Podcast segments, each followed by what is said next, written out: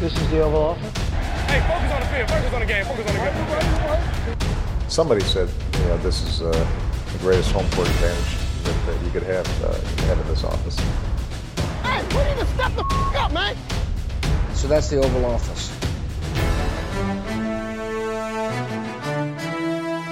Velkommen indenfor her i det ovale kontor, optaget onsdag den 5. maj, lidt over 6 om aftenen. Jeg hedder Mathias Sørensen, og med mig fra Silkeborg via en internetforbindelse har jeg Anders Kaltoft. Hej, Anders. Hej Mathias. Og så har jeg i levende liv, siddende foran mig, to smukke mennesker. Thijs Joranger. Hej, Thijs. Hej Mathias, godt at se dig igen. Jamen lige måde. Og Mark Skafte Våben gør også. Hej, Mark. Jamen, øh, hej Mathias. Det er simpelthen så dejligt at se og Ja, jeg vil ikke sige at, røre jer, men det, har vi ikke, det gør vi ikke så meget. Men, øh, det gør vi ikke så meget, når Anders sidder i Silkeborg. Nej, præcis. Anders øh, er jo flyttet permanent derovre, så det, det er sådan her, vores setup kommer til at være fremover. Det er så første gang, vi gør det her, hvor vi har Anders med via en internetforbindelse og os andre siddende sammen. Og øh, ja, vi, vi satser på, at det, det går stadig, som det, som det plejer at gøre. Øh, men nu går lyden i hvert fald rent igennem fra tre af os, og så håber vi på, at Anders' røvball øh, også tiger stille det meste af tiden. Jeg har samlet mine medværter her i dag, fordi at vi skal snakke lidt mere om draften. Og øh, det har vi jo allerede gjort lidt, men det var, dengang vi gjorde det øh, lørdag eftermiddag, var det kun de første tre runder, der var færdige. Og nu er hele draften i overstået. Og også øh, mere til, de, der er også en masse spillere, som ikke blev draftet, der er blevet signet osv. Så nu har vi et lidt bedre overblik. Så vi kommer til at, øh, at binde sløjf på det hele ved først og fremmest at følge op på det, vi snakker om i vores optag til draften. Hvordan gik det? Og så har vi fået en masse lytterspørgsmål til jer, og så har jeg også stillet, øh, eller fra jer, øh, lytterspørgsmål fra jer, og så har jeg også stillet mine medværter nogle spørgsmål, som, øh, som jeg også godt kunne tænke mig at høre deres svar på. Så det er altså draften, det kommer til at handle om udelukkende, og, øh, fordi øh, ja, der er en del at snakke om, som vi ikke har fået vendt endnu. Inden vi går i gang, skal jeg jo sige, at vi er bragt i samarbejde med dem, der støtter os på tier.dk. Det er der en masse rare mennesker af, der gør. Og til jer, der, hvis du også kunne tænke dig at gøre det, så gå ind på 10er.dk og find det ovale kontor, så kan du støtte os med et valgfrit beløb for hver program, vi laver. Det sætter vi rigtig stor pris på. Og tusind tak til jer, der allerede gør det. Det er rigtig fedt at vide, at I har lyst til at betale for noget, I faktisk skal få gratis. Så mange tak for det. Nå, de er, som sagt, draft, der er ikke nogen nyhedsrunde, fordi, ja, det der ligesom er sket af nyheder, det er jo, det er jo draft-relateret, så vi springer bare lige på hårdt, og som sagt, så vil jeg gerne følge op på det, vi snakker om i, øh, i optakten, og øh, vi tager det en kategori af gangen. Jeg startede med at spørge jer, hvad I glæder jer til at følge i draften, sådan overordnet, en, en tendens, en draftstrategi, en historie eller andet, en storyline eller sådan noget. Um, og Thijs, uh, du smed uh, quarterback-kabalen på bordet. Ja, jamen... Øh... Og vi har jo allerede snakket om, og, hvordan det gik og så videre. Er der noget, du ikke har fået sagt der endnu? Hvad, hvad sprang der i øjnene i forhold til, hvordan det, det endte med at falde ud? Nej, men ikke så meget. Nu, nu optog vi jo vores øh, optakt i hvert fald en lille uges tid før øh, det blev torsdag, kan ja. man sige. Og på det tidspunkt, der lignede det stadig, at det ville være Mac Jones til tredje valget, og øh, der var sådan rimelig stor usikkerhed omkring, hvor langt Trey Lance ville falde, og hvor langt Justin Fields ville falde osv. Men det var ikke så stor en overraskelse på selve dagen, at Lance blev draftet, og det var heller ikke så stor en overraskelse, at Justin Fields endte med at falde ned omkring nummer 10. Um, men altså, jeg synes jo, det var interessant at, at netop se det udspille sig. Uh, se interessant at se, hvor især Justin Fields landede, fordi okay, de første tre, dem, dem, dem, dem vidste godt var en, en, en, et sted, hvor der ville lande en, en quarterback, men jeg synes, det var interessant at se i forhold til Justin Fields, hvem endte med at trade op efter ham. Fordi der var jo flere øh, kandidater. Man kan også sige, at der var også nogle kandidater i bunden af top 10, som bare kunne have taget ham. Mm. Øh, Panthers, øh, Broncos var der jo snak om. Mm. Øh, og så nu fandt han så forbi dem. Hvem var så de næste i rækken til en quarterback? Øh, og det gælder så for den til skyld også Mac Jones. Ikke? Altså, vi vidste jo, Patriots måtte være i spil. Vi vidste, um, kan vide, om Eagles var i spil. Vil der komme nogen ned fra 20'erne? Vil Steelers, vil Saints gøre noget? Så kom Vikings jo ind, og, og der var ikke så meget snak om det inden draften, men der var, det var sådan sporadiske rygter om, at de havde kigget på quarterbacks. Mm. Men det har jo så vist at de var egentlig ret interesserede i quarterbacks i år. Um, så det var interessant at se, hvor de landede, og det blev jo som sagt uh, for Fields vedkommende Bears, og, og for uh, Mac Jones' vedkommende Patriots. Og det er jo nogle interessante uh, landes, landing spots, uh, især for Fields, der kommer ind og skal være uh, uh, Matt Nagy og Ryan Paces u- utvetydige redningsmand. det er jo simpelthen, uh, det er jo uh, det sidste spral i, i sækken, skulle jeg til at sige, for, for, de, for de to. Øhm, og, og det bliver interessant at se, om han så kan det, fordi der, han kommer ind et sted, hvor der er super meget pres på, øh, i hvert fald på træner og, og, og GM. Altså, de skal jo stadig levere noget i 2020, eller 2021, sorry. Ja. Øh, ellers så øh, bliver de jo fyret, og så skal Fields med en ny quarter, eller med en ny træner osv. osv. I, i 2022. Så det er jo stadig meget interessant at se, hvordan det hele udspiller sig hos Chicago. Starter han fra dag 1, eller Øh, prøver de at køre den safe med Dalton, og se om de kan vinde lidt med ham, eller, eller hvad gør de? Altså, det er jo... Det er meget interessant, tror jeg, hvordan det hele udspiller sig hos Bears, fordi at, at det var et aggressivt move, et, et, et, et desperat move, men også et, et spændende move, som jo, altså det er jo boom eller bust for, øh, for de to øh, beslutningstagere, skulle ja. jeg til at sige. Altså, og selvfølgelig Jones, Mac Jones hos, hos Patriots er jo interessant at se den her trup, som der er investeret så meget i, øh, kan, kan kombinationen af Cam Newton og Mac Jones gøre mere mm. end kombinationen af, af en halv Cam Newton og Jared Stidham kun sidste år. Ja. uh, det må man anse, at, at den kan. Uh, så, så nu må vi se, hvordan det går Patriots. Det er jo det, det, det er stadig et, et, et wildcard i hele det her scenarie, hvor gode de egentlig er, og hvor meget de får ud af det, deres free, agent, mm. free agency-investeringer. Ja, vi kommer også til at snakke om dem senere, både med fokus på Mac Jones og, og Patriots generelt. Øh, vi har lige fået et par lytterspørgsmål relateret øh, til, relateret til de her quarterbacks. Øh, eller måske faktisk, fordi det første, de kommer fra Brian Nørmark, han, det er sådan lidt mere draft-strategi-relateret, fordi han skriver, skal man virkelig altid tage en quarterback? Og så fortsætter han i, skråstrej nogle har jo kritiseret, at Fields ikke blev taget af Falcons, Lions, Broncos, Panthers. Men hvad nu, hvis de ikke var så høje på Fields, eller følte, de ville gå ud over deres nuværende quarterback-rum? Harmoni har vel også noget at sige? Ja, jamen det har det jo, Brian. Men, men grunden til, at jeg i hvert fald... Øh, altså jeg kan egentlig... Falcons var en af dem af de her hold, som jeg synes, jeg bedst kunne acceptere ikke gik efter en quarterback. Fordi de har trods alt stadig Matt Ryan og så videre. Jeg synes Lions, jeg synes Broncos, jeg synes Panthers ikke har nogen klare fremtidige svar på quarterback-positionen. Øhm, så derfor synes jeg, at det har været det rigtige valg at tage uh, Justin Fields, fordi og alle tre af de hold havde jo muligheden af i bunden af top 10. Uh, øh, og især synes jeg Broncos... Det, men det kræver selvfølgelig... Synes jeg lidt var det kræver selvfølgelig, som, altså, at det kræver, det kræver, at de er glade for dem. De skal selvfølgelig ikke ja, tage en quarterback, de er glade for, Nej. Øh, som Brian siger. Men der har jo været øh, forlydende frem om, at både Panthers og Broncos skulle have været ret glade for Justin Fields. Ja. Og jeg har set i hvert fald Broncos kilder sige, at Justin Fields lå rimelig højt på deres board. Mm. Så Tane var bare lidt højere, og det er jo en decideret skændsel. Hvis man godt kan lide Justin Fields, og ikke har noget svar på quarterback, så skal man godt nok være sikker på, at man kan sikre sig Aaron Rodgers i en mm. trade, ja. for at man ikke tager en quarterback her. Øhm, og man kan sige, det samme gælder selvfølgelig Panthers, hvis det er rigtigt, hvad, hvad der, bliver, hvad der er rygter om, at de kunne egentlig meget godt lide Fields. Mm så skal de jo tage ham. Altså, de, Panthers går ind til en sæson nu, har bare lagt alle kortene i St. Donalds øh, kurv. Det er jo det er, noget af det, altså, det er noget af det mest satsede, jeg har set i mange år på quarterback-positionen. Altså. Ja, det er uambitiøst, synes jeg. Altså, det er jo ikke et, et move, der skriger, at man nu, nu vil man vinde nu og her. Og det er jeg heller ikke sikker på, at Panthers nødvendigvis vil. Fordi jeg tror stadigvæk, det her hold om at Rule vil mangler stadigvæk at gøre rigtig meget i den her, altså for det her hold. Øhm. Altså jeg vil lige sige, og grunden til, at jeg også slog hårdt ned på, på Broncos, da vi snakker om sidst, og sådan set også Panthers, det er, når vi kigger tilbage på det her. Lad os, lad os nu se selvfølgelig, hvad Fields udvikler sig til, men, men bliver han god. Så skal man huske på, at han faldt til dem. Altså det her, det var ikke noget med, at de kan sige, at vi skulle sælge banken til Falcons øh, for at komme op og hente ham, eller altså det, det var vi ikke interesseret i. Nej, mm. han var der. Ja. I sagde nej. Mm. Og ja. det, det er sådan noget, der kan hjemsøge øh, GM's og hold og fanbaser i rigtig, rigtig mange år. Ja. Vi har også fået et spørgsmål, spørgsmål fra vores første lytter, Nikolaj Lisewski. Han skriver, hvilken en af de quarterbacks, der er taget, føler I får den bedste karriere, hvis jeg også kunne se på den situation, de har havnet i, udover deres talent. Uh, og nu ved jeg, at Nikolaj han er Bears-fan, så det er nok ham, han tænker på, uh, Anders. Uh, men er det også Fields, der, der, der står bedst, eller hvad? Det er vel, det er vel egentlig Trey Lance, er det ikke det? Umiddelbart vil jeg sige, det er Trey Lance. Ja. Altså, hans position er den klart bedste i forhold til øh, staben, som egentlig også har nogle fine våben og et okay godt sådan overordnet hold. Ja. Så jeg vil sige Lance. Ja, og vi venter... Ikke, ikke, jeg... Nej, bare kom. Nå, men det er ikke fordi, jeg synes, at Fields han er i en decideret dårlig situation. Øh, det vil tiden vise. Jeg synes egentlig, at han har playmakers omkring sig, sådan at han, han går ikke ind og... Altså, han burde kunne præstere, når Allen Robinson er der, Daniel Mooney og sådan noget. Mm. Så. Omvendt er der ret meget pres på ham. Der er ret, for, ja, for at redde øh, hans træners røv. Spørgsmålet er så, hvor meget pres det er på ham, og ikke, eller i forhold til på Matt Nagy og, og Ryan Pace. Ja, det kommer an på, hvor meget han optager sig rollen for det punkt, eller ja. øh, ansvaret for det.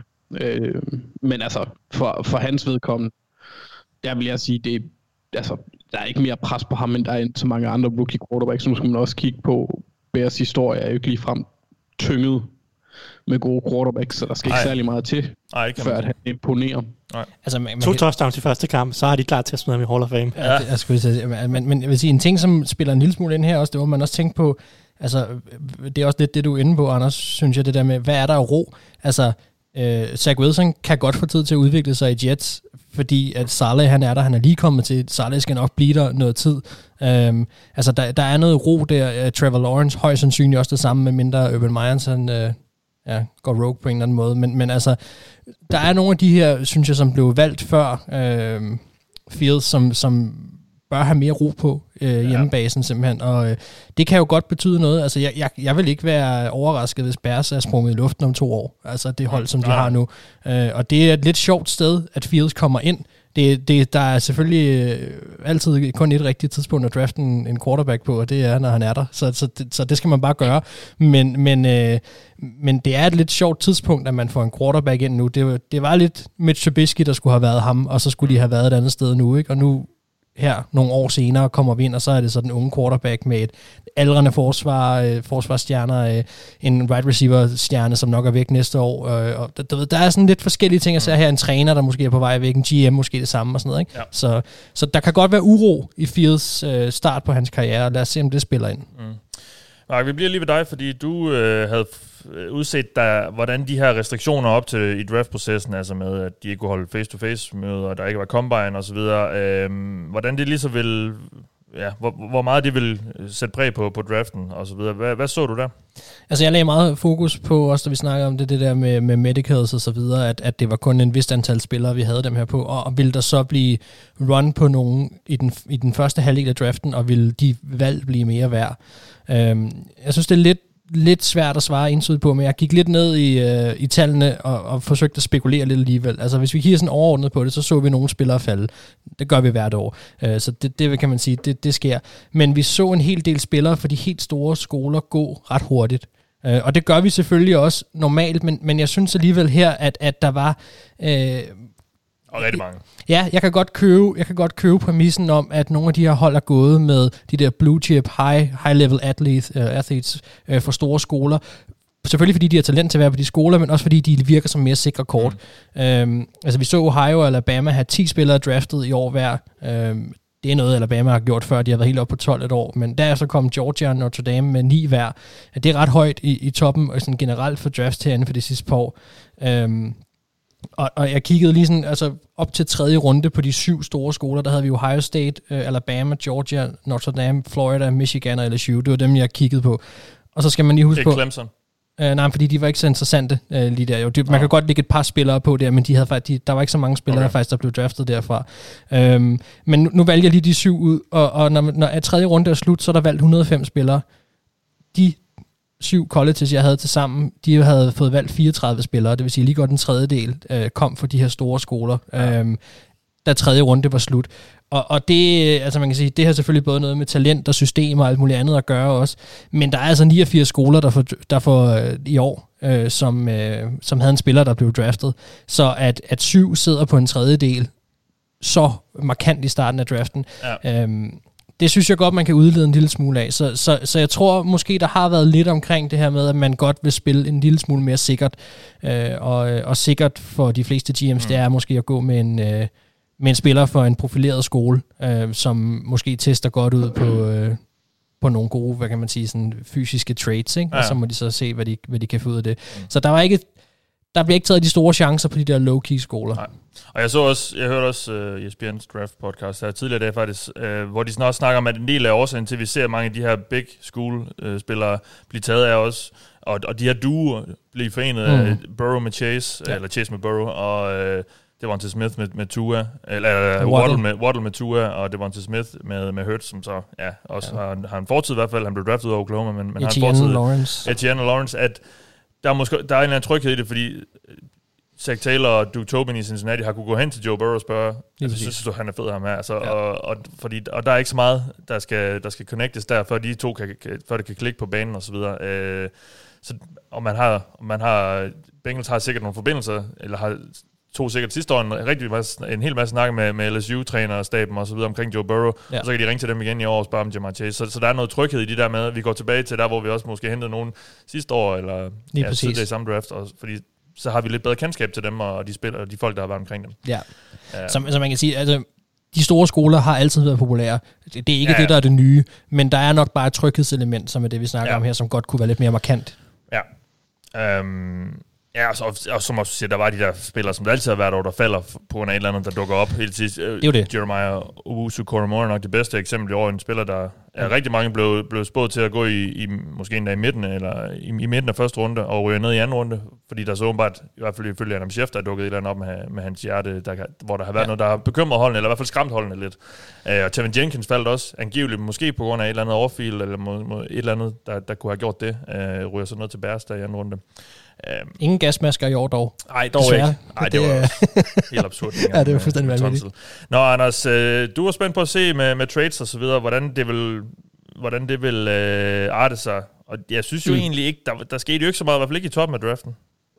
Nej, og det, jamen, det gik egentlig sådan, at jeg, jeg fik ret ud i to ud af tre scenarier, og det var så det mest statistisk usandsynlige scenarie af slagsen, som, øh, som jeg fik ret i. Ja.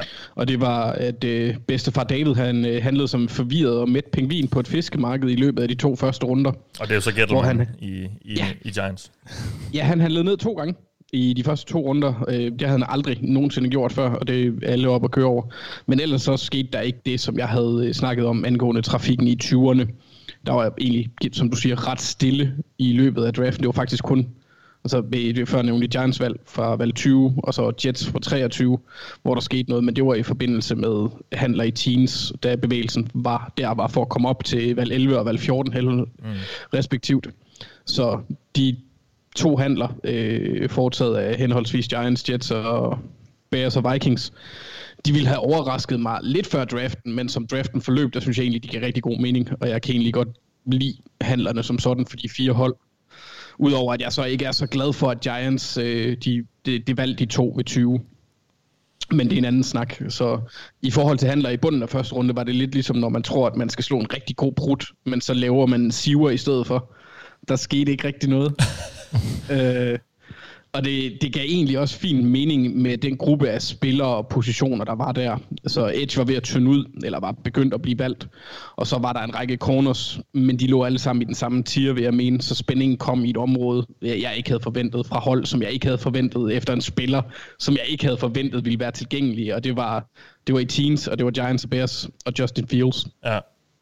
Ja, og ingen handler op i top 10 på, på draft day i hvert fald, øh, som jeg synes ellers tit man ser. Der var her vel lidt forskellige rygter om, om noget efterfølgende, øh, men det blev så ikke til noget. Vi har faktisk fået et spørgsmål, som jeg egentlig havde sat længere ned, men det er ret relevant at hive op nu. Det er fra Jesper Nørgaard, der har spurgt os igen i år. Var der få trades, i hvert fald i top 5-10, hvor flere var blevet nævnt muligt. Tror I, at telefonerne har ringet meget i war rooms, men at de ikke kunne blive enige om trade pris? Altså, der har været snak om det her med, at fordi at Fort Niners betalte så meget for at komme op, så satte de bare et virkelig højt benchmark, øh, som der ikke var nogen, der ville have lyst til at matche. Tror du, det kan have noget at skulle have sagt, Anders?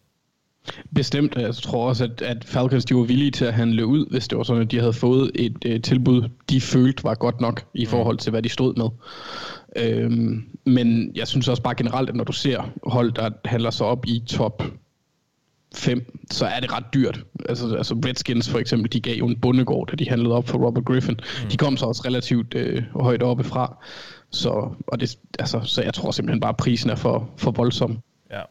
Ja, og så var dem der, altså Fields var de jo så bare lidt bange for at røre ved nogle mange af de her NFL-hold, lader det til. Mm. Øh, men så gik Lance, Trey Lance gik til 49ers, og jeg tror, hvis han havde måske været der stadigvæk med, for, med Falcons, så kunne der have sket noget, fordi øh, det ja. lød til, at ret mange hold var, er ret, var ret vilde med ham.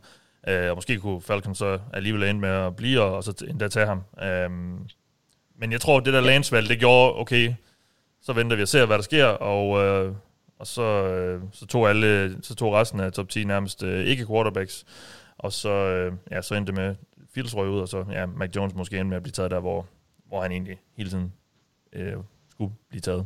Øhm, Ja, og det, det synes jeg egentlig er en god pointe, for jeg tror ikke, man handler sig op for, altså for at tage andet end en quarterback, med mindre der er en altså sådan Joe Thomas-agtig left tackle. ja, Og, og det er meget, meget sjældent, det sker. nej, der, var, der har været lidt rygter om, så jeg, at Lions angiveligt havde prøvet at trade op for, at bytte med Bengals for at få Penny Sewell, men det havde Bengals så sagt nej til, hvis, når, øh, fordi de bare ville have Jamar Chase, og ikke ville risikere Ja, men han ville jo også øjensynligt have været væk, Ja, hvis det det var sådan, at de rykkede ned. Kunne man forestille sig, at Dolphins Ja. havde taget ham. Ja, så, øh, men ja, og generelt jo synes jeg, det, det tror jeg også, vi snakker om, øh, jeg kan huske, om det var on eller off øh, i løbet af weekenden med alle de udsendelser, vi havde, men at det var jo faktisk en, ikke sådan super spændende første runde af draften. Mm. Altså jo, det, men det døde lidt ud efter vi fik tredje valget øh, med 49ers, og vi så, hvem de valgte, og så, fordi, og så endte det jo faktisk altså ret meget, som vi havde Fields, forventet. Fields var spændende. Fields var sjov, ja. Ja, den, øh, Øhm. den, den lå og, ulmede indtil det valg 11 der, Men ikke? i hvert fald i, i top 10 især, synes jeg, det var, Ja. det, var, det gik jo meget, og, og Thijs endte jo også med at ramme nærmest alle sine forudsigelser i, i sin mock draft i, i, i de første mange valg. Så det var jo sådan, det, det gik jo meget, som det, som det pegede hen imod, i hvert fald de sidste par dage op til draften. Ja, altså udover lige det der med, med valg 9 og Fields med Broncos, der var der lidt spænding. I hvert Ja. fald hos øh, vores, vores øh, Broncos-fan hos Gul Klud, Magnus Jylnes. Han var ret spændt. Ja, jamen det er jo, gav også meget mening, at de bare kunne snuppe ham der. Øh, ja. Men øh, ja, sådan gik det ikke. Og vi skal snakke lidt med Broncos, fordi jeg spurgte jer jo også, hvilke hold I glæder jer til at følge sig. Så der nævnte du Broncos og Lions. Ja, jeg, næv- jeg nævnte Broncos og Lions, fordi jeg følte, at det var i første runde, på, eller i hvert fald i starten af første runde, øh, som på en eller anden måde form for, for knudepunkt, altså hvor eller, det var det, der skulle ske noget. Øh, men, men, men det er ligesom om, det blev ikke rigtigt til, til de der store overraskelser, eller blev til de der nøglepunkter. Jeg havde lidt forudset Lions som værende et sted, som kunne starte et run på en eller anden måde. Um, men jeg, jeg tror faktisk lidt, at det blev ødelagt af, gik træer. Fordi øhm, jeg tror ikke, de havde... Altså, man snakker om, de ville trade ned og sådan noget. Jeg, jeg tror ikke, der var, der var ikke nogen, der ville op efter noget andet end Lance. Og det betød også, når Lance gik træer, så, så, så røg der bare playmaker 4, 5, 6. Og så var de ligesom de tre højst rangerede playmaker, i hvert fald konsensusmæssigt, øh, så var de ligesom væk. Og, og, og Lions var lidt efter det til, at enten skulle de trade ned, eller så skulle de øh, tage en offensive tackle. Der var ikke rigtig så mange muligheder tilbage. Så de blev ligesom lidt låst fast i, at når, hvis der ikke var nogen, der ville op og have en quarterback og betale øh, banken for det, så tager de bare ud, og det var de så også fint tilfreds med, øh, kunne man så se. Og så Broncos, altså... Øhm, De jublede meget. Ja, de jublede meget. Jeg, jeg havde jo troet også, at jeg troede, jeg troede at, at de kunne have spillet sammen med Lions om at starte sådan et run på, på offensive tackle, fordi jeg havde regnet, jeg havde regnet med, at de ville tage Slater, hvis de ikke ville gå en quarterback. Øh, og, det, og det valgte de jo så ikke at gøre tydeligvis. De valgte at tage en, en cornerback. Og man kan sige, de kunne ikke rigtig starte et run på cornerback, fordi der var ikke rigtig andre cornerbacks, der var forventet til at gå i top 15, mm. øh, eller måske endda også top 20, fordi det var, jeg, for i hvert fald personligt var det forventet for mig, at Farley og Newsom ville falde ud af top 20, fordi begge to havde sådan lidt skades øh, historik. Der kom så et lille run på, på cornerback efter. Ja, det gjorde der så i bunden af første runde, Ja. må man sige, og og starten af anden runde i høj grad. Men, men, men det var ligesom ikke Broncos, der startede det som sådan. Men man kan så sige, at Broncos de lavede stadig en overraskelse. Det er klart, den største overraskelse i top 10, den kom de med, Ja. øh, da de to citater. Jeg, jeg synes stadig, det er et, et, et halvt underligt valg, men mm. Mhm. det, det, det, kan vi snakke om i... Ja, det er vel en overraskelse, fordi Fields var der. Altså, Ja, men jeg, havde også, jeg tror bare ikke, de ville gå cornerback. Nej. De har lige investeret så meget i Carl Fuller og øhm, Ronald Darby i free agency, havde Bryce Callahan. Øh, jeg, vil, jeg vil sige, at cornerbacks var en af deres stærkeste positioner på rosteret. Ja, ja, helt øh, og, og jeg forstår godt, at, at det, bare, det er virkelig et eksempel på bare at tage den, den spiller, der er højst på deres sport. Ja. Øh, men men, men jeg, jeg synes bare, at Slater han havde, han havde gjort alverden til forskel der, øh, hvis man ikke skulle gå quarterback, som jeg synes, de burde. Ja. Øh, men så det endte lidt med at, at løbe lidt ud i sandet, for de der øh, to hold i top 10, som jeg havde håbet på, kunne være både trade-up-kandidater, eller trade-down-kandidater, øh, eller kunne gøre noget spændende med at sætte et run i gang på offensive tackle, eller på endnu mere på wide receiver for den sags skyld. Øh, så, så det... Ja, altså nu, nu ved jeg godt, du taler Broncos også, men, men jeg har, det må også sige, at jeg sidder og så tænker Panthers, altså øh, var der virkelig ikke nogen, som ville have det 8. valg? Altså, og kunne de ikke have fået den spiller, som de fik lidt længere nede i draften også? Mm. Altså, det er... Jeg tror ikke, de kunne have fået hården længere ned i Nej. draften som sådan. Øh, Han, han, han var væk 8, 9, øh, 10 i værste fald. Ja, han var ikke faldet forbi Cowboys i hvert fald. Ej, nej, det er nok. Cowboys sidder jo selvfølgelig nok og venter, øh, og de blev så selvfølgelig trade sidste ende. kan man så Ja. sige. Ikke? Men, så, så jeg, jeg, tror, at hvis de vil have hården, var det fint at blive der. Øh, men, men så, ja. Ja. Øhm, Jamen, det har du nok ret i. Men, men ja, jeg, jeg havde håbet på, at det var lidt mere, øh, lidt mere nøgleområde, ja. end det var. Så det, øh, det, det, det var ikke så spændende, som jeg havde håbet på. Det blev lidt en fuser. Ja. Øh, eller de blev lidt en fuser. Øh, Mark, du havde fokus på Falcons og Patriots. Øh, ja, Falcons, Ja. de lavede jo ikke noget vildt heller. Øh, de, to, øh, sikkert højst sandsynligt også deres højeste, den højeste spiller på deres sport. Øh, Altså, det, det gav sig selv på forhånd, Ja. hvorfor Falcons var interessante. Øh, men, men der, som du så siger, der, det er så ikke valgt en quarterback, øh, ja. eller traded ud, eller Lance blev valgt foran, så, så gav det ret meget af sig selv. Ja. Og jeg synes, det var et fint valg, de gjorde. mm. Og så havde du også Patriots. Øh, Ja, jeg vil sige, det sjove ved Falcons var jo faktisk, at de havde jo den der fakkel om at være mest interessante, og, og da de ikke gik med QB, så valgte de jo bare at give den fakkel videre til, til alle de hold, indtil Ja. vi ramte Bears faktisk. Ikke? Øh, Ja, hvor- især måske, og måske allerede, da 49ers valgte Trey Lance. Ja, ja, Ja, havde de gået ja. med Mac Jones, så havde ja. mange siddet, okay, hvad, gør, Ja, hvad sker- så, hvad sker der så, nu, burde det, så blev det, ville det pludselig blive ret meget interessant med, hvad, hvad Falcons så ville gå. Jeg tror også, det var Anders, der fik sagt inden, at han håbede, at Mac Jones røg til 49ers alene bare for udviklingen i draftens skyld. Ja. Øh, og det er jeg meget enig i. Ja. Det havde helt klart åbnet den op på en helt anden måde. Ja. Okay, så Falcons gav der ikke øh, så meget øh, spænding i forhold til, hvad du havde håbet. Hvad så med Patriots? Det, det gjorde de sådan set heller ikke. Altså, øh, man kan sige, de, de, de var interessante i forhold til, om Mac Jones-forbindelsen var reel. Mm. Altså, og det fandt vi ud af, det var den. Det var den. Øh, men så var Patriots selvfølgelig interessant i forhold til, var det noget, de ville trade off for? Øh, altså, vil man se Bill Belichick gøre noget, som Bill Belichick ikke gør særlig tit? Mm. Det, det behøvede han så ikke. Han blev, hvor han var, og det var nok, altså, det er nok en af de ting, man har set mokket allermest, inden at uh, 49ers lavede det her trade, det var, at uh, på nummer 15, der, uh, der ryger der en quarterback til, uh, til, uh, til Patriots for Alabama, ikke? Um, og, uh, og det skete også, og det, det var på en eller anden måde, så gik, altså, så var det nærmest så, så, så meget, som man havde regnet med, da de nåede til det der pick 15, at det var sådan lidt, ja, okay, videre. Mm. Altså, Ja, de tager gav- Mac Jones. Det gav sig selv, ja. Ja, altså der var, ikke, der var ikke rigtig så meget i det. Nej. Ikke dermed sagt, at det ikke er et spændende nok valg. Det, det er da spændende, at Bill Belichick har fået en ny quarterback. Øh, de har valgt en i første runde og så videre. Og sådan noget. Det, jeg glæder mig til at følge det. Første gang det, det, er siden, ikke hvad var det. det, 90 eller et eller andet? Ja, jeg vil så også sige, at fra, fra Mac Jones... Øh, I første runde, ja. Ja. for første runde, ja, ja, men jeg vil så sige, fra Mac Jones synspunkt af, så øh, udover for den ers så er det her vel nok det bedste sted, han kunne være landet. Altså, jeg synes, at det, det, Patriots er et ret godt fedt for ham. Ja. Øh, Bill Belichick er en, er en god træner, og øh, den måde, de spiller fodbold på i New England, er interessant i forhold til sådan en type som Mac Jones, synes jeg. Ja, han er jo lidt, altså, uden en sammenligning overhovedet, men det er jo lidt den samme type quarterback som, som, som, som Tom Brady. Altså, den her ikke særlig mobile, øh, præcise quarterback og så videre. Øh, Med gode fotos af, når trøjen er af og sådan Ja, noget. Ja, ja. ja, de ligner også hinanden på deres Ja. ja. uh, draft-processer. Jeg, jeg så også, jeg tror det var Warren Sharp, uh, NFL-talguru, amerikaner, øh, der, der sendte, der lagde et billede ud om, at uh, ja, Bill Belichick has a type, og så var der bare et billede af Brady i bare overkrop på den gang, Ja. ja. hvor han jo bare ikke ser ud af noget som helst. Nej, jamen og så altså- det der billede, uh, famøse billede af Mac Jones i, i bare overkrop. Altså, Øh, Belichick, han kan- en cigar i munden. Ja, lige præcis. Ja, altså Belichick, han kan jo godt lide at rent ud sagt tage røven på alle i NFL, og ja. han gør et eksempel ud af at lave atleter eller quarterbacks ud af folk, der ikke ligner, de skal være det.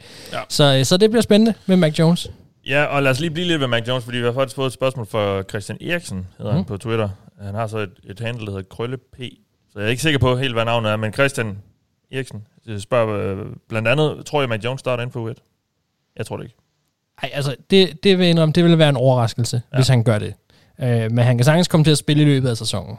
Men, men jeg vil sige, at vi skal huske på, at Cam Newton var heller ikke helt frisk sidste år, og jeg synes, det er nogle andre spillere, han har at lege med nu, også angrebsmæssigt og sådan noget. Altså, Ja. de, alene bare de to tight ends, der er hed ind, må, må sige sig være en gevaldig opgradering i forhold til, hvem der kan gribe bolden i, i Patriots. Så, øh, og jeg tror også sagtens, vi kan se Newton have, have, have en okay succes, øh, sådan set. Så, øh, så nej, det vil jeg blive overrasket over. Ja. Lad os lige se, fordi der var et spørgsmål mere angående Patriots. Det er fra Jonas Søhus, der spørger, hvad tænker I om værdien af Christian Barmore Mm. ved pick 38 og Ronnie Perkins ved pick 96 til Patriots? Det virker som to spillere, der sagtens kunne have rådet en del tidligere, end de går. Altså, Ja, jeg- ja Barmore havde, havde vi også snakket om i forbindelse med første runde, den her store defensive tackle. Ja, altså jeg elsker Barmore valget, det må jeg bare sige. Ja. Altså der var jo en konsensus blandt flere om, at Barmore han var svær at coache og kunne virke umoden. Når hvis man læser, hvad, hvad Warren Sapp, en tidligere NFL-spiller, har sagt om hans træningschance med ham, så kommer han jo nærmest til at fremstå som dum og langsom opfattende. Øh, og det, ja. det har, øh, hvad hedder han, uh, Saban så været ude og skyde til jorden efterfølgende. Øh, at, Ja, Alabamas træner, ja. Ja, ja lige præcis. Øh, og jeg vil så også sige, altså Belichick han døbede sin to, nu har vi lige snakket med Jones, to gange hos Alabama i, i de første runder her. Øh, begge faktisk på spillere, som andre hold nok godt kunne fravælge at mm. være deres årsag, øh, mm, eller være skræmt af at tage måske, men altså Saban og Bill Belichick, de kender hinanden så godt, at Ja, de er nære venner, ja. Ja. ja, man må tro, at Bill Belichick har fået al den information ud af Saban, som han skal have om, hvordan ja. en spiller som, som Barmore skal trænes, for at man kan få noget ud af ham. Uh, for mig var han bare klart på, hvis vi bare kigger på ham som spiller, synes jeg, han var et first round mm. talent. Um, og jeg synes, de har fået sådan en bumstærk tornado ind på linjen, som ja. jeg synes kan, kan gøre noget for Patriots, som de ikke har haft i lang tid på den, øh, på den defensive linje. Mm. Um, så øh, jeg tror, han kommer til at impact for dag et. Og Jeg elsker det valg, det må jeg bare sige. Ja. Øh, men han, jeg synes, han har landet en god klub også for ham. Og Ronnie Perkins? Ja, ham tænker jeg egentlig, jeg synes, jeg faldet på et okay sted, hvis jeg skal være helt ærlig. Altså, tredje runde kan godt vise sig, afhængig af, hvordan han spiller. Måske jeg har været en lille smule for sent, men jeg synes, jeg synes egentlig, det er okay. Vi så også Edge'ne, eller Edge-gruppen falde i løbet af draften, øh, i hvert fald i første runde, og så, så kom der lidt et run på. Altså, han blev testet positiv for noget med nogle, jeg tror, det var noget euforiserende stof på et tidspunkt i, øh, i hans college-karriere, øh, og fik vist noget karantæne, som også senere blev ophævet.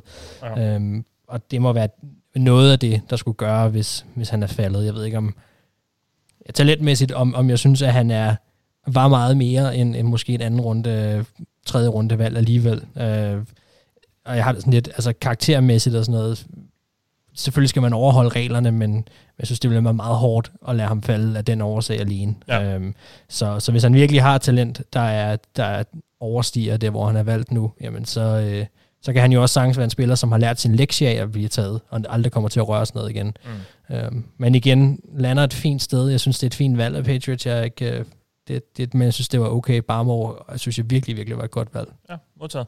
Jamen, vi går øh, et smut, vi tager et smut til Silkeborg, og Anders, vi skal, fordi du havde, du havde glædet dig til at se, øh, hvad Steelers og Dolphins ville gøre. Ja. Yeah. Eller du har, jeg, jeg ved ikke, hvor meget med Steelers, men du har glædet dig til at se dem tage en running back i første runde, ved jeg. um, det, jeg, er egentlig, jeg er egentlig glad for, at du siger det på den måde, fordi jeg havde, jeg havde forestillet mig, at det her det skulle blive svært, for jeg har egentlig lovet Thijs, at jeg ikke vil nævne det valg i en måned, som tak for hans fabelagtige arbejde i forbindelse med draften. Og ja. sådan, det arbejde, han generelt ligger i, i gul klud, fordi han er jo vanvittig. Så, øh, så jeg er glad for, at du siger det på den måde, så kan det være dig, der gør det. For ja. ellers så skulle jeg prøve at skøjte mig udenom det. Ja. Men øh, hvad jeg kan sige om øh, et unavngivet Steelers valg og Steelers draft generelt, det var, at øh, det gik jo helt fantastisk. Set med Ravens øh, øjne, ja. Set med mine øjne. Ja. og, og jeg fik, øh, som dem, der så med på live-dækning her i weekenden, en nærmest epileptisk, epileptisk glædesanfald af dimensioner, der overgik ja, min vildeste fantasi og min vådeste drømme. Øh, så samtidig så gav det også årets mest giftable moment, da vores kollega Alexander Påske, han reagerede på herlig vis ja. øh, på valget. Det var simpelthen så dejligt. Ja. Så altså Steelers, de var generelt garant for at gøre mig glad. Øh, fordi de langt hen ad vejen også gjorde Thijs utilfreds. Øh, men også fordi de tog en basse af en ponder i syvende runde, der hedder Presley Harvin. Og det synes jeg bare er, ja. er fantastisk. Så det Steelers gjorde mig ekstatisk glad. Jeg fik en herlig gif, så jeg, jeg kommer til at pryle den afsted det næste års tid. Ja. Og så tog de en ponder, så Mathias, det, det gik over alt forventning. Ja. Der skal vi lige have et par ord på den der Steelers draft class, fordi jeg ved, du øh, er meget lidt begejstret for den også. Eller, Men der er, er to, det... der er to måder at se den på. Øh, spiller for spiller, i forhold til, hvor de bliver valgt, synes jeg faktisk, det var en fornuftig draft. Okay. No, ja. øhm, talentmæssigt, øh, Harris øh, er en fin nok spiller. Jeg havde ikke taget ham. Øh, der var et par andre running backs, jeg hellere havde øh, valgt, men det er jo smag og behag. Øh, han er meget en Steelers running back, så det altså fair nok, at han er højt på deres sport den forstand. Øh, Pratt Frymouth i anden runde er isoleret set også fint nok. Isoleret set Kendrick Green i tredje runde fint. Øh, deres fjerde rundevalg isoleret set giver også mening. Jeg kunne godt lide Quincy Roche i, i, i sjette runde. Vi snakker igen den der trade-up i femte runde. Det var en kæmpe joke. Men, men altså isoleret set er, er der ret mange af deres valg, der er okay. Problemet er, at de bare fejler fuldstændig på draft-strategien. Altså, mm-hmm. de, ja. altså Kevin Cooper kan godt spotte talent det har han altid kunnet. Steelers finder altid en eller to spillere, der kan bidrage eller starte for hver draft. Problemet med draft strategisk, altså de mangler cornerbacks, de mangler offensiv linje, og så går de ud, hvilket er to af de vigtigste spil, øh, positioner i, i, i, i spillet. Eller en quarterback for den sags skyld. Altså, trade nu op for Fields for helvede.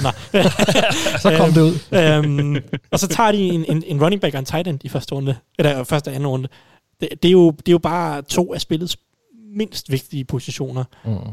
Øh, så det er jo bare i en situation, hvor man på en eller anden måde skal finde... Øh, ja, ja, ja, jeg synes jo bare, jeg synes bare, det er forkerte positioner, kort, kort fortalt. Ikke? Det, ja. det er strategimæssigt dårligt. Spillerne er egentlig okay. Jeg tror, jeg tror Steelers har fundet flere starter med, med den her draft. Mm. Øh, og på den måde, der er der andre hold, der har draftet værre, tror jeg, end Steelers har. Mm-hmm. Men, men øh, det er strategien, der er, der er skidt. Hvis de nu havde taget Greg Newsom i første runde, og så ventet til fjerde runde med at tage en running back, så havde det her været en, en top-klasse draft. Altså, så havde det været en virkelig god draft, mm. hvis du mhm. bare kan bytte to valg. Uh, men det gjorde det ikke, uh, og så nu bliver det en, en undermiddel draft, fordi at strategisk set er den bare skidt. Godt nok. Jamen, uh, det var så det lille, et lille rant for Thijs måske, til jer, der havde håbet på det. Uh, Anders, Dolphins havde du også i den? Ja, altså det, det gik jo også nærmest som forventet, bare med knap så mange activities. Øhm, fordi det, der gjorde Dolphins spændende for mig, var positionen, hvor, altså i forhold til, hvor de lå på deres valg, i forhold til grupperinger af spillere, eller tiers, om man vil, hvor jeg så 6 som stedet, hvor tier 1 er offensiv våben lå. Altså dem, der adskilte sig simpelthen milevidt fra rest, de resterende spillere på, på, på den offensive del.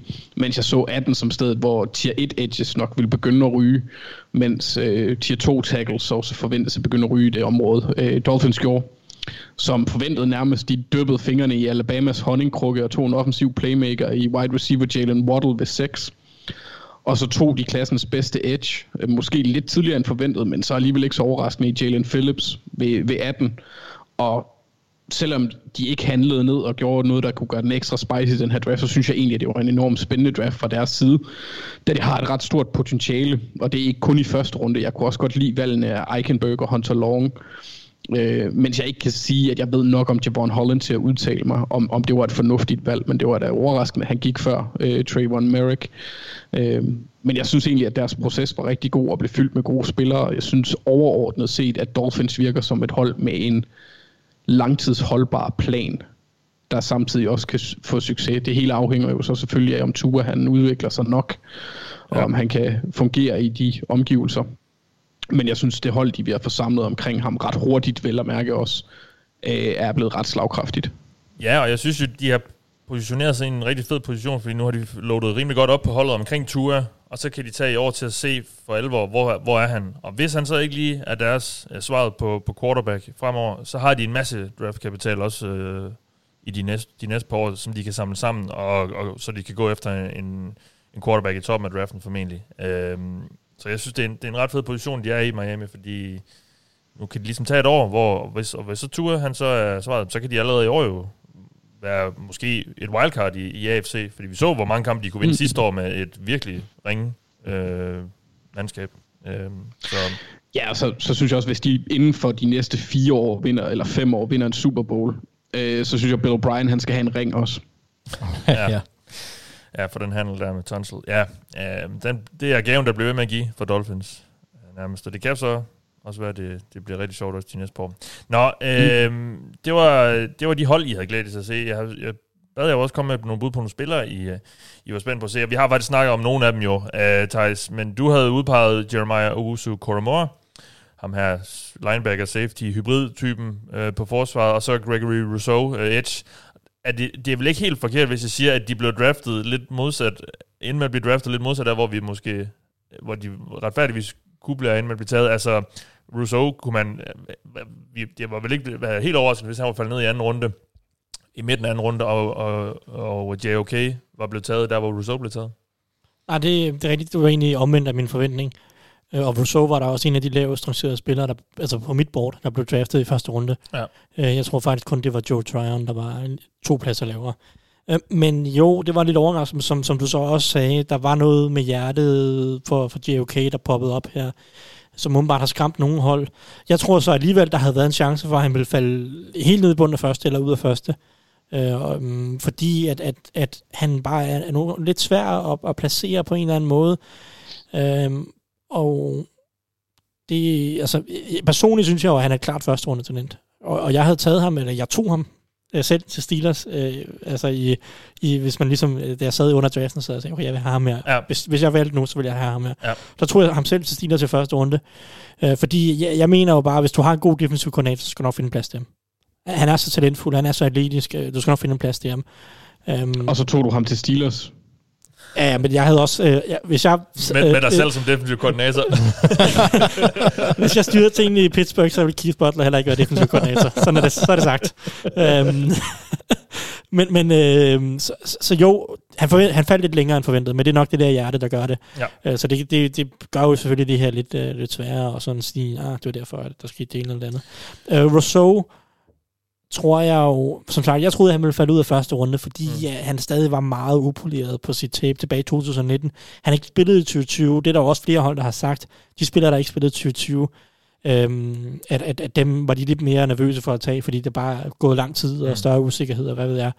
Øhm, Men, men alligevel, så jeg overvejede det faktisk øh, i dagen inden, eller dagen op til, om, om han kunne være et bud til Bills. Fordi Bills, de sagde på en pressemøde to dage før draften, at vi kigger ikke så meget mod 2021 med vores første rundevalg. Vi kigger længere frem. Mm. Uh, så der sidder jeg og tænkte, okay, nu skal vi have en edge her, det skal være projekt, det skal være OA, det skal være Rousseau, det skal være Tryon, eller et eller andet den stil. Mm. Uh, og det bliver simpelthen at blive Rousseau. Um, jeg, er stadig, altså jeg havde ikke taget ham første runde, men jeg synes jo, Bills generelt er, er, er sjovt, fordi de tager to edges med deres to første valg. Ja. Og det er begge to er sådan nogle kæmpe store, lange, høje skuer af nogle edges. Øh, oven i AJ Panessa, som også er en stor, lang edge, som ja. vi tog sidste år.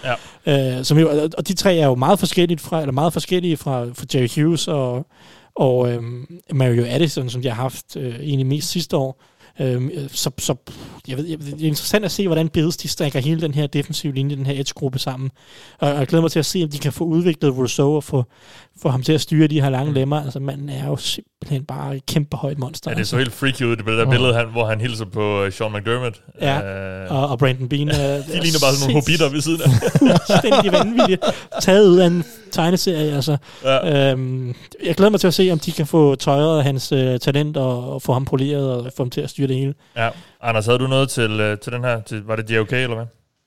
Nej, det var egentlig det, Tyson sagde med, med Rousseau, fordi sådan rent fysisk, der passer han på det, de har vist. At, altså, der burde AJ Panessa måske have været en, øh, et eksempel. Og, og i vores øh, redaktionsmok, der tog jeg også Peyton Turner til dem, fordi han også havde den længde, mm. som jeg godt kunne se, at, at Bills de gerne vil have. Men det kom Tyson ind på, så han bekræftede egentlig bare, at jeg er måske ikke helt dum.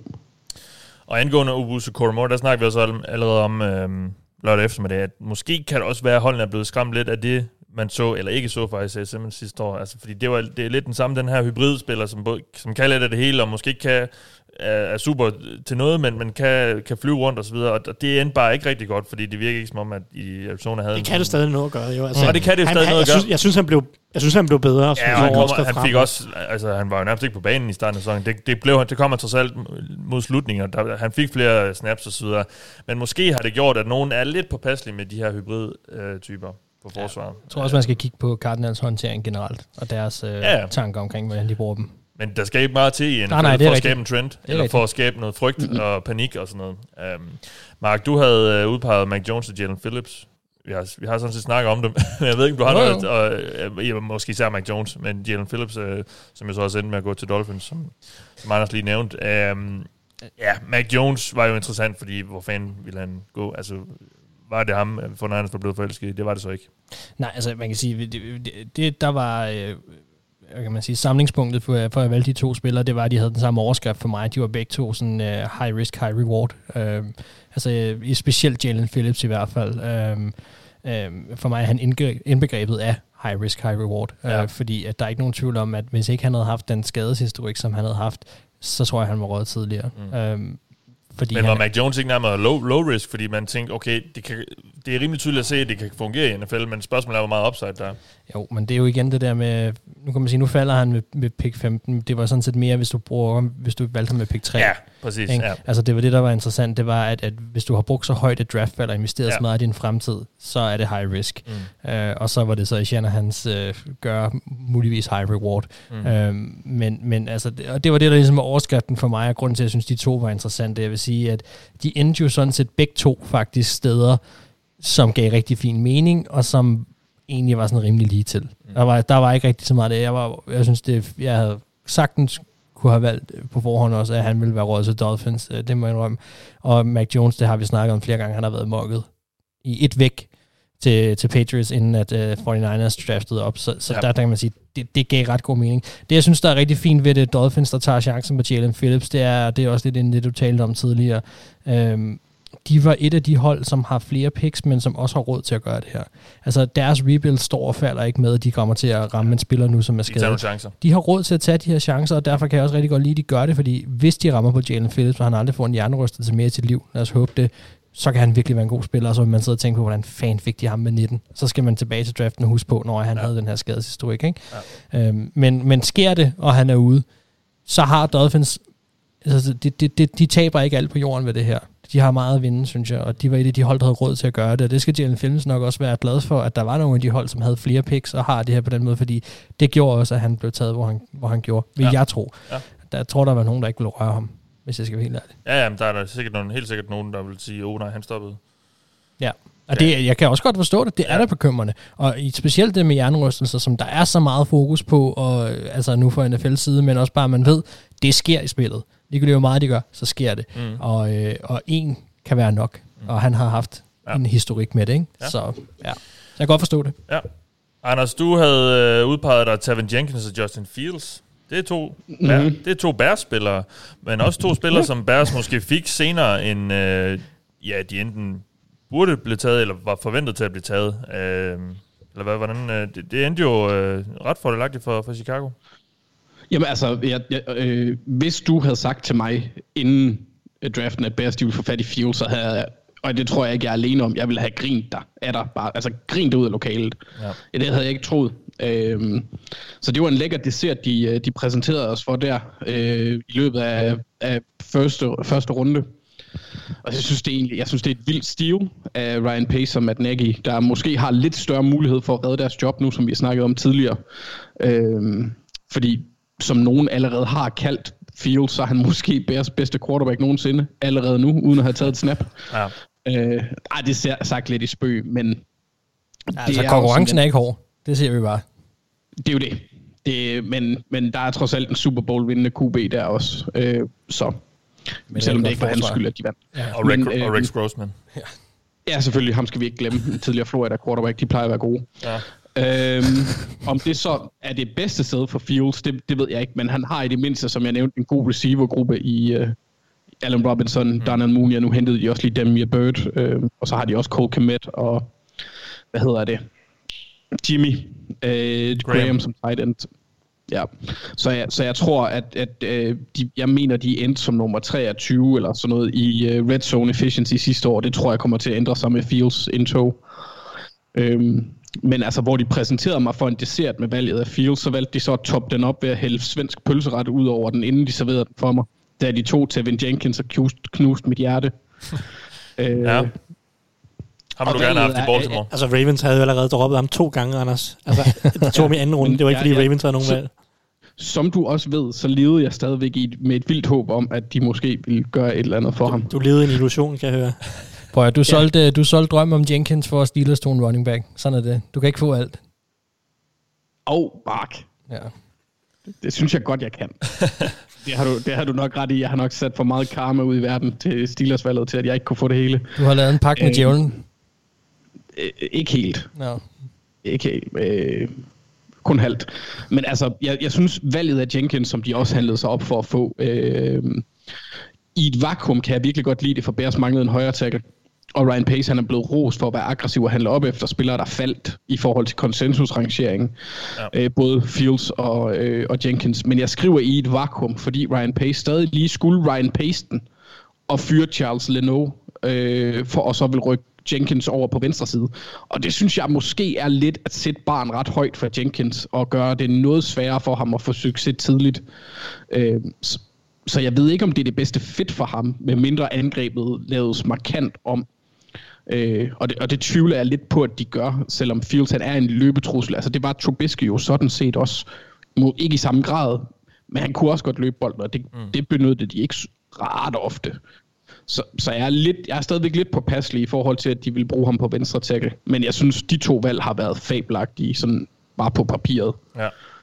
Det, det, det bliver lidt spændende at se, om de har købt sig et, et år eller to, Ryan Pace og Matt Nagy, eller om de har endnu mere pres på dem nu, fordi nu har de fået en quarterback, man har, man, som, som skal udvikle sig osv., og, og hvor hurtigt skal det så gå osv. Det er lidt, det er lidt spændende på at se, um, hvordan, hvordan Ja, altså, de griber det i Chicago. Uans- Jamen uanset hvad, så har de givet sig selv mere tid, øh, end de ville have haft, hvis de ikke havde gjort det. Ja, det er nok Fordi der er, jeg er ret sikker på, at Andy Dalton, han er ikke en vej til andet end en fyreseddel. Og hans backup er heller ikke vejen til andet end en fyrseddel. Øh, så. Og det, og det er ikke for at, at, at, at, at smide disrespect efter den røde riffel. Han er en god spiller, men de har brug for lidt mere end en god spiller. Ja, han er heller ikke en, man, man satser sin, sin Super Bowl-drømme øh, på. Øh, nå, vi skal tilbage til at snakke om lidt om hold, fordi øh, I skulle komme med nogle bud på nogle hold, der, havde, der virkelig havde brug for en god draft. Spørgsmålet er, om de havde det. Thijs, du havde, øh, du havde Eagles med her. Ja, men det var mest, øh, fordi der var så meget pres på Roseman, og og hele organisationen på en eller anden måde til at, til at ramme nogle, nogle gode spillere i draften, fordi det har de ikke gjort for alt for meget de seneste år. Um, om de så lykkes med det, det finder vi jo så ud af på lang sigt. Jeg, jeg vil sige, jeg kan godt lide egentlig den strategi, Eagles har kørt den her draft med. Fordi de er i en situation, hvor de mangler noget talent, og, og de er i gang med noget genopbygning, og det er år et med Nick Sirianni, og de skal finde ud af, hvordan deres trup ser ud.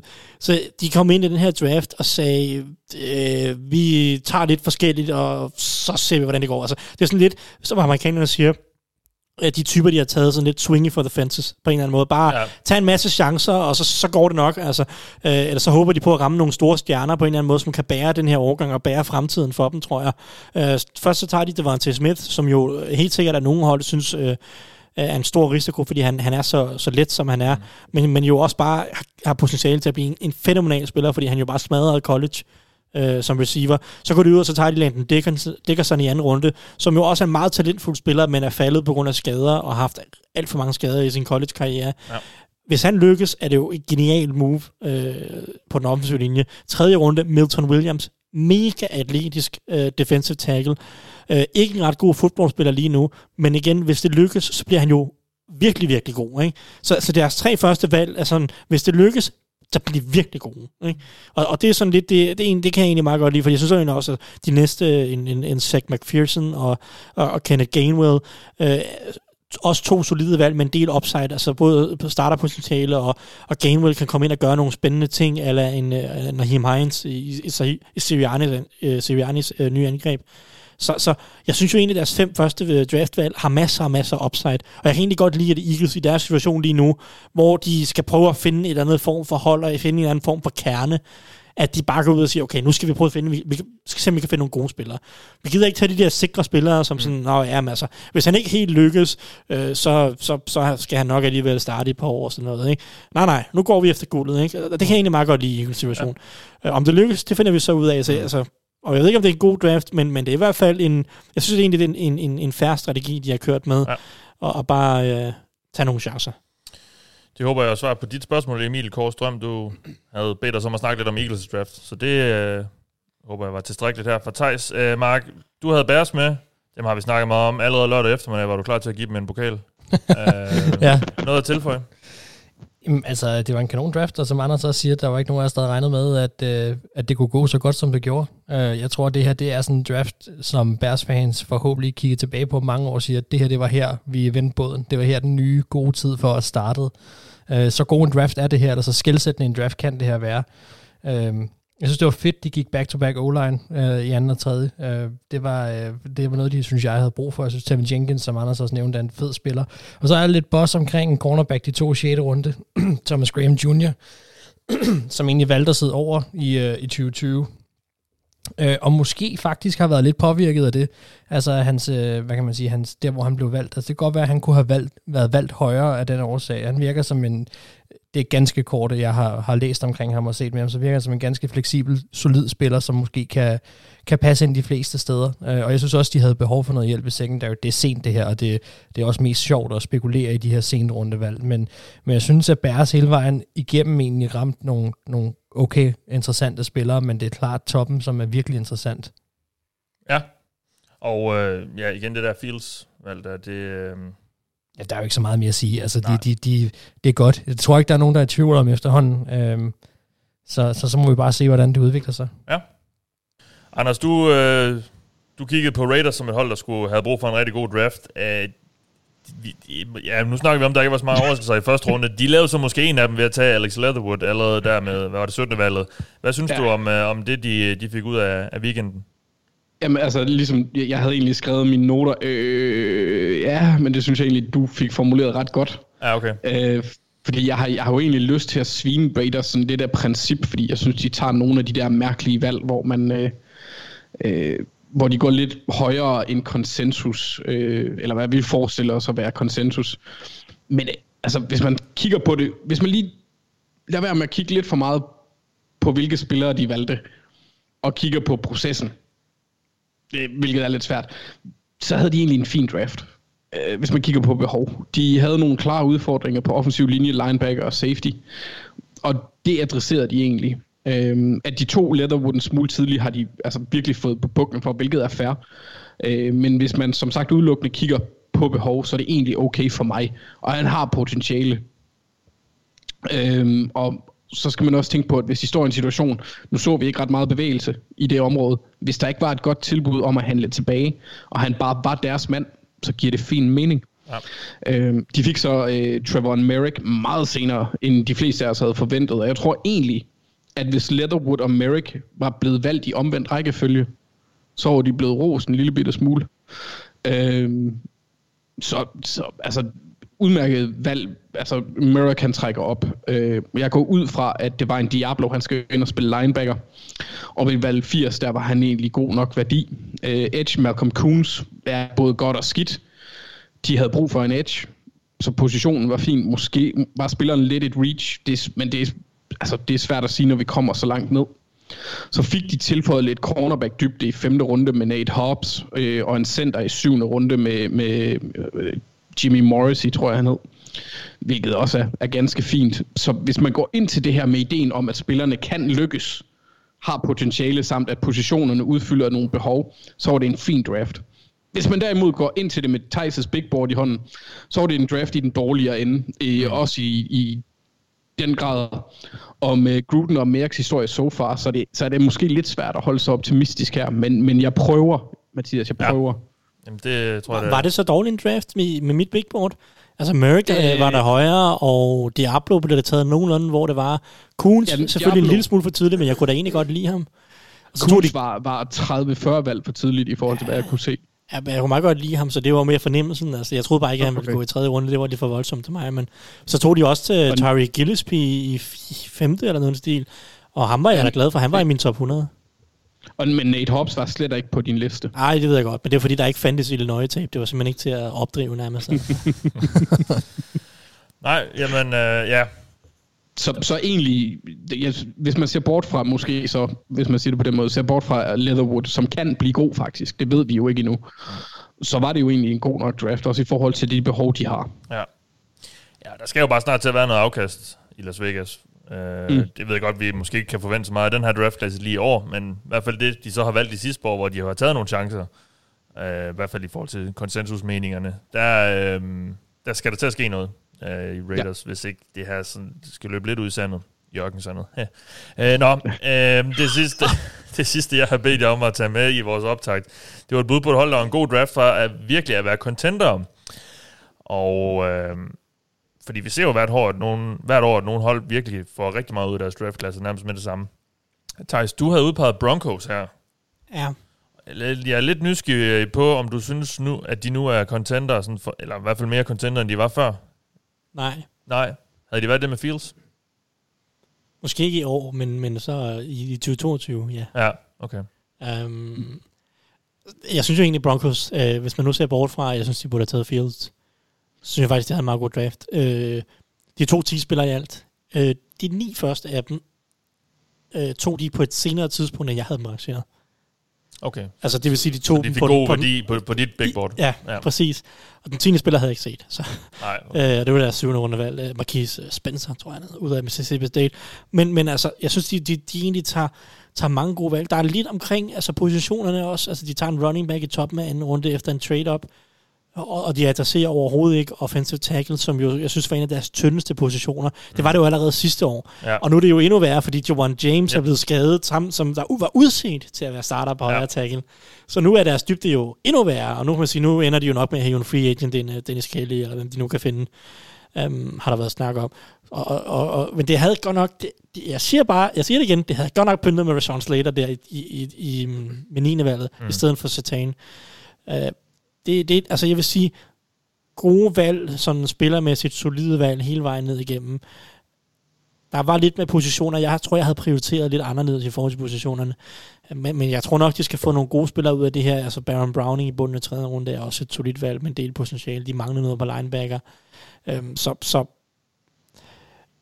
måske lidt nogle luksusvalg med, med Satan og, og Javante Williams med de to første. Øhm, men som sagt, øh, ja, det, er ikke det her, der gør dem. Det er ikke den her draft, der gør dem til contender. De havde egentlig godt roster i forvejen. Okay. Ja. Øh, det, det, det, var ikke det var ikke helt den knockout draft, som jeg havde håbet på, selvom det, jeg synes egentlig, det er en god draft. Mm. Øhm, så, så sådan er, altså det, det, det skal nok gå med jer. De mangler stadig den quarterback, og det var, det var også, det sagde jeg også, da vi havde optakten, at det skulle være, fordi de tog en quarterback i første runde, mm. øh, at, at de skulle være, som, som altså var et home run hit, som skulle være gøre dem contender på en eller anden måde.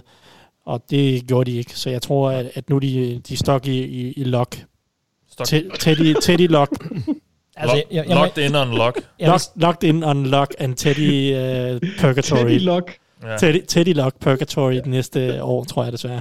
Altså jeg vil sige, i, i, i min bog, så er de faktisk rykket lidt længere fra at være contenders med den her draft. Altså jeg, jeg er sgu ikke fan af den, det må jeg bare indrømme. Det mm. fik jeg også sagt efterfølgende der, at øh, da vi lavede vores sidste program der, at jeg, jeg de samme årsager, som tager snakker om prioriteringsmæssigt, men jeg synes, de første runder, øh, så det er svært at sige, det er en katastrofe, fordi han er en god spiller. Mm. Men position, som vi allerede har snakket lidt om, der synes jeg lidt, det er det, og specielt anden runde også. Altså, og, og det bliver desværre udstillet nu med offensiv linje, som Thijs også er inde på nu her. Altså, jeg synes, jeg synes ikke, det var godt. Jeg synes faktisk, de havde ja. rigtig... Jeg synes, det var svært for dem at formøble det. Det synes jeg faktisk, de lykkedes lidt med alligevel. Okay. Anders, du markerede lige, da Thijs begyndte at snakke om Broncos, tror jeg. Nej? Nå, ja, altså, øh, jeg, jeg kom egentlig til bare til at tænke på, hvad de skulle have gjort. Ja. Hvis det er sådan, at, at du... Men vi har, nu har vi snakket sige... så meget om uh, Broncos. Så... Ja, ja. Og Jamen, var, altså, jeg havde taget en offensiv tackle med af de to første valg. Ja. Det synes jeg, der var... En contender. Det synes jeg havde hjulpet på det. Øh, og nej, okay. altså, det, grunden til, at jeg valgte med før, det, før draften, det var, at de skulle tage en quarterback. Mm. Og, Hvis de har fået Aaron Rodgers, så var de blevet contenter, ikke? Ja. Det, øh, det kan de stadig nå. Det, det kan de stadig. Det, kan ja. de, det, jeg vil også det, sige, det havde altså været fremragende, hvis de havde landet ham, og du havde snakket om sådan her. Det havde været sjovt. Ja, og det er klart, det, det, det vil redde det hele, ikke? Så, ja. så er de jo Super Bowl favoritter. Men... Og det kommer der til at være rigtig meget snak om hen over hele offseason nu, øh, fordi Broncos angiveligt havde i gang i noget trade-snak med, med Packers omkring Broncos, eller i hvert fald gerne ville. Mm. Øh, spørgsmålet er altså, hvor meget øh, Packers de svarer tilbage. Men øh, det lyder som om Broncos øh, er rigtig vilde med, med tanken om at, at få Aaron Rodgers, og det kan man jo godt forstå. Øh, jeg kan ikke lade være med sådan lidt at grine af, at, at John Elway bliver ved med at... Jeg ved godt, det ikke er ham, der, der er general manager med, eller, eller det har han sådan set aldrig været, men at det ikke er ham, der tager beslutningerne sådan direkte til holdopbygningen mere, men at at han stadig går efter de der big name uh, mm. veteranen quarterbacks, fordi, han, fordi, fordi de tydeligvis ikke kan finde ud af at drafte dem selv. Det er uh, rigtigt. Ja. Nå, uh, vi skal til et andet hold i FC Vest, Mark, fordi du havde kigget på Chargers som et hold, der kunne være ret tæt på at være contender med en, uh, med en god draft. Synes mm. du, de er det nu? Oh yeah.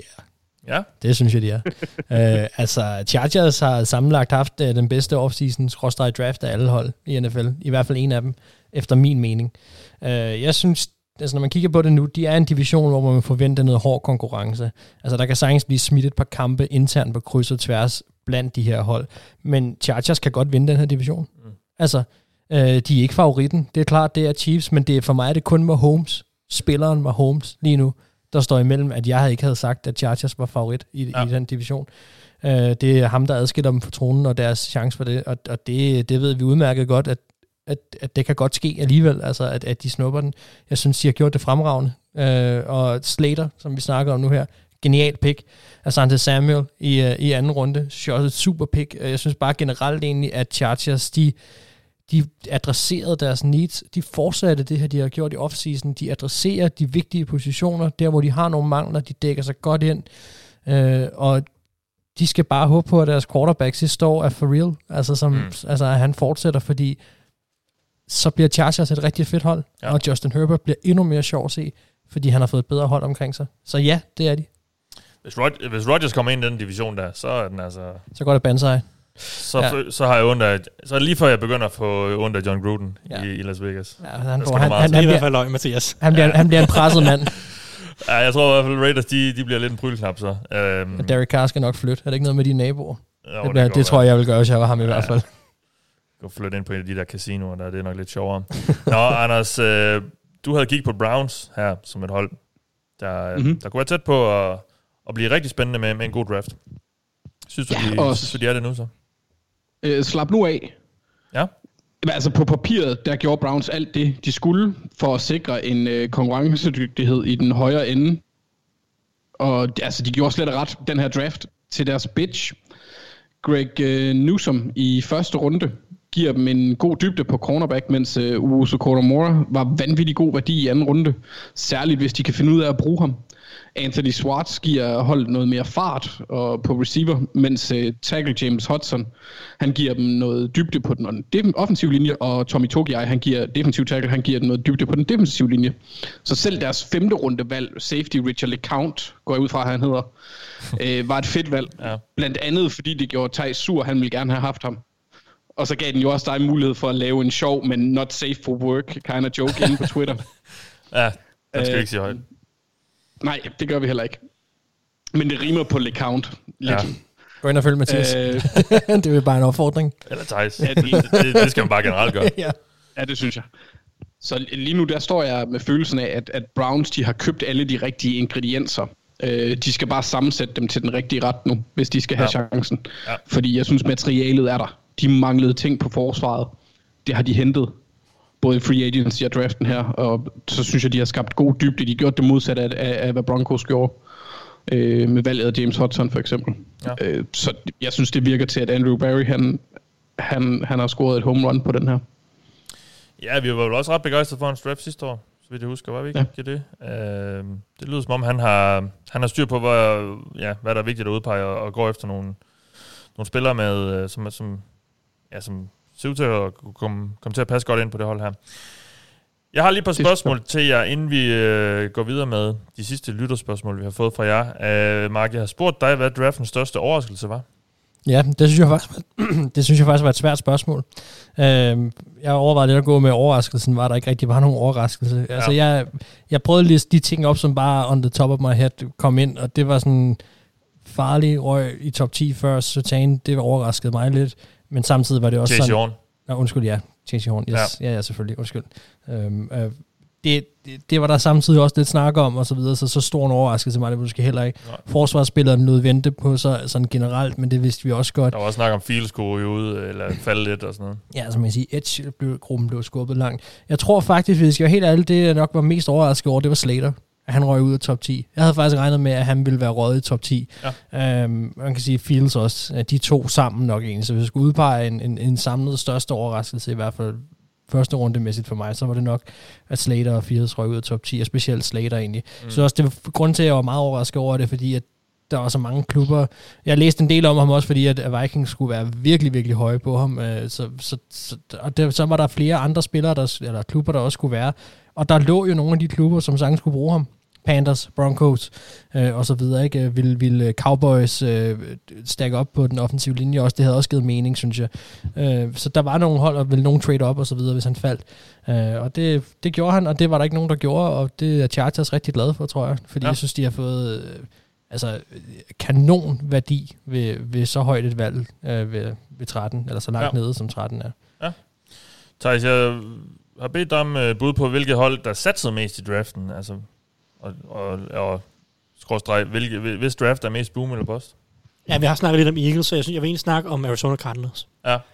Jeg synes, at det var en kæmpe boom eller bust. Sådan rigtig risky, sats alt, øh, hvad hedder han, Steve Keimer, Cliff Kingsbury, de pressede øh, draft.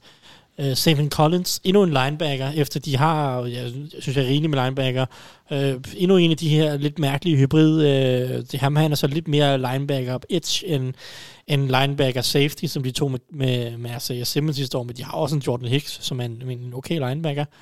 Så uh, han har jo kæmpe stort fysisk potentiale, den gode Stephen Collins stort, stort, stort skrummel af en, en, en linebacker. Øh, nogen håber på, at han kan blive lidt øh, en Dante Hightower 2.0, mm. øh, og så må vi se, om, om, om det lykkes. Men, men jeg synes jo stadig, han, han, er, han er stadig lidt et projekt som sådan en rigtig linebacker. Så meget har han ikke spillet rigtigt i boksen hos Tulsa. Um, så, så det bliver interessant at se hans overgang til NFL. Den er ikke, den er ikke bare, øh, skulle til at sige, sådan lige til. Og så tager de Rondell Moore i anden runde. Jeg elsker spilleren. Mega grineren. Jeg håber, han bliver en kæmpe succes, fordi så er han bare en af de mest underholdende spillere i ligaen. Men han har også bare en spiller, som øh, ikke har spillet, han spillet under 10 kampe de sidste to år, fordi han har været skadet rigtig meget. Og han er jo en lille, øh, kompakt bygget wide receiver, som, som fordi han er så fysisk i sin spilstil, altså man kan sige, det var Devontae Smith, som jo også er en lille mm. øh, spinkel wide receiver. Han er ikke lille faktisk, han er, han, er, han er ikke så lav faktisk, men han er spinkel. Uh, han, han har på en eller anden måde en, en spillestil, hvor han ikke øh, bliver udsat på samme måde fysisk. Altså Rondell Moore, han er jo en lille bowlingkugle hen over midten. Ikke? Han er bygget som en running back, og spiller lidt som en running back. Øh, og, og at han allerede i college har haft så mange skader, kan jo godt bekymre en også. Hvad er hans holdbarhed? Fordi han er jo meget lille, men meget kompakt. Kan han holde til det i NFL? Mm. Øhm, omvendt så, hvis han lykkes, så er han jo genial i det her system. Altså, Cardinals elsker screens og små øh, kast på, på forskellige øh, crossing routes hen over midten, og det er jo altså Rondell Moore i, øh, i en nødskal, ikke? Øh, så, så hvis det lykkes, godt. Hvis det ikke gør, øh, igen øh, risky. Og så vil jeg tage Marco Wilson, som de tager i fire runde med i den her øh, en cornerback ud af Florida. Dem skal man jo være påpasselig med, hvis man ja. har lyttet til Dennis Gorton. Ja. Øhm, men han er jo super, super atletisk. Altså han er en af de mest smooth cornerbacks overhovedet i draften. Jeg tror, jeg tror kun, det er Caleb Farley, der er lige så smooth øh, bevægelsesmæssigt som Marco Wilson. Men han er også bare en spiller, hvor det ser ud som om, at stikket ikke sidder i til den øverste etage på halvdelen af spillet. Det er sådan, det er sådan lidt doven, og det er sådan lidt udisciplineret, mm. ukoncentreret, øh, plus han har haft nogle nærmest historiske øh, meme-agtige hjerne, hjerneblødninger i løbet af college. altså, okay, han, han, ja. han endte med at koste en sejr mod LSU, på, eller i hvert fald være med til det, fordi han fik en personlig straf for at kaste en, en sko fra en modspiller væk. øh, så, så de endte med at få en 15 yard straf. Mm. Det var med et minut tilbage i kampen, og så sparkede øh, LSU et, et, et field goal. Øh, så, så det er jo sådan en spiller, som hvis han lykkes, og man får ham rettet ind, så har man jo en, potentielt en mega god cornerback. Hvis ikke, så er han ude af ligaen om to år. Ikke? Ja. Altså, sådan synes jeg virkelig meget om Cardinals draft. Altså, det er virkelig high risk, high reward. Vi kan også til James Wiggins, som de tager i 6. runde med i det. Atlet, ikke en god fodboldspiller, synes jeg. Så altså, Cardinals, de har sat alt, alt på et bræt her. Uh, Cliff Kingsbury og Steve Keim. Mm. Og det er måske ikke så overraskende taget betegning af, at der, der må være en del pres på dem i år. Nej. Jamen så lad os øh, vende foretegnen om, Anders, fordi jeg har spurgt dig, hvad der var i bud på, hvilke hold, der lavede den mest sikre draft. Altså, hvor man måske kan sige, okay, der er en rimelig, de har valgt nogle spillere, som er, som er rimelig safe, øh, og så videre, og hvor der måske er, hvor, der er ret stor sandsynlighed for, at der er en eller anden form for afkast. Ja, det er ikke Cowboys. Øhm, jeg, har, jeg, jeg har valgt at fokusere på Chargers. Okay, øhm, ja. Fordi de, altså både tilgangen til, til draften, de sad og ventede og fik spillere til at falde ned i, øh, i lommen på dem med Rashawn Slater, når man går O-line i første runde, så er der en rimelig stor sikkerhed for, at den rammer nogenlunde. Og så, øh, så har de taget rigtig mange bloodline-valg, om man vil. De to Asante Samuel, hvis far vi alle kender, i hvert fald hvis man er ældre end Thijs og yngre eller på alder med mig, så kan man huske Asante Samuel fra hans tid hos Patriots blandt andet. Ja. Øhm, så tog de Chris Rumpf, øh, hvis far er defensiv linjetræner. De to øh, Nick Neiman, hvis bror spiller for, eller har spillet for Kansas City, så der er noget, hvor man kan se det igen og igen. Og så tog de en spiller, der hedder McKitty til efternavn, og det er super nuttet, så der ved man, man er sikker. Mm. øhm, jeg tror, det var de valg, Thijs kritiserede allermest i lørdags. Uden for min top 200. Uh. Ja, ja. Var det Trey McKitty? Ja. Yes. Ja, men, men det er bare, det, det, jeg nævner ham alene på grund af navnet. Ja. Men jeg tror, at uh, Rashawn Slater og Sante Samuel, uh, faktisk også wide receiver Josh Palmer, kan blive ret gode producerende spillere i, i ligaen, og det er jo hmm. i de rum, du skal ramme. Så kan det godt være, at uh, McKitty han måske er mere navn, end han er meget andet. Men jeg synes, i toppen, der, der var det relativt sikkert. Ja. Kan, vi lige, kan vi lige nævne Jets også her? For det? Det synes, ja. jeg, det synes jeg giver mening i forhold til, til nogen, der kunne have haft en sikker... Altså, det, de, det, de fik ud af i hvert fald de to første runder. Wilson står altid selvfølgelig og falder med, men jeg synes virkelig, de uh, har fået noget fornuftigt talent ind, som ja. også bør være ret sikkert. Okay, ja. Jeg er stadig lidt... Uh, jeg har det der Zach Wilson. Altså, jeg har sådan en fornemmelse med, at han, ja. han falder lidt igennem. Ja, så, så, har de det mindste, de, så har de mindste ramme på Tucker og ja. på uh, Elijah Moore højst sandsynligt ja, også. Ja, men det, Ja. Det var også en, jeg styrede, jeg styrede direkte rundt om, om hold, der har taget quarterbacks højt, fordi at usikkerheden er så stor der. Ja, ja, ja. Men jeg synes bare, det... Ja, jamen, den, øh, den har vi også haft en snak med Wilson, og det, at det, men de har bare tydeligvis været helt locked inde på ham i, i hele processen nærmest. Ja, mm. uh, det må jo også betyde et eller andet. Da de fandt ud af, at de skulle have det der andet valg.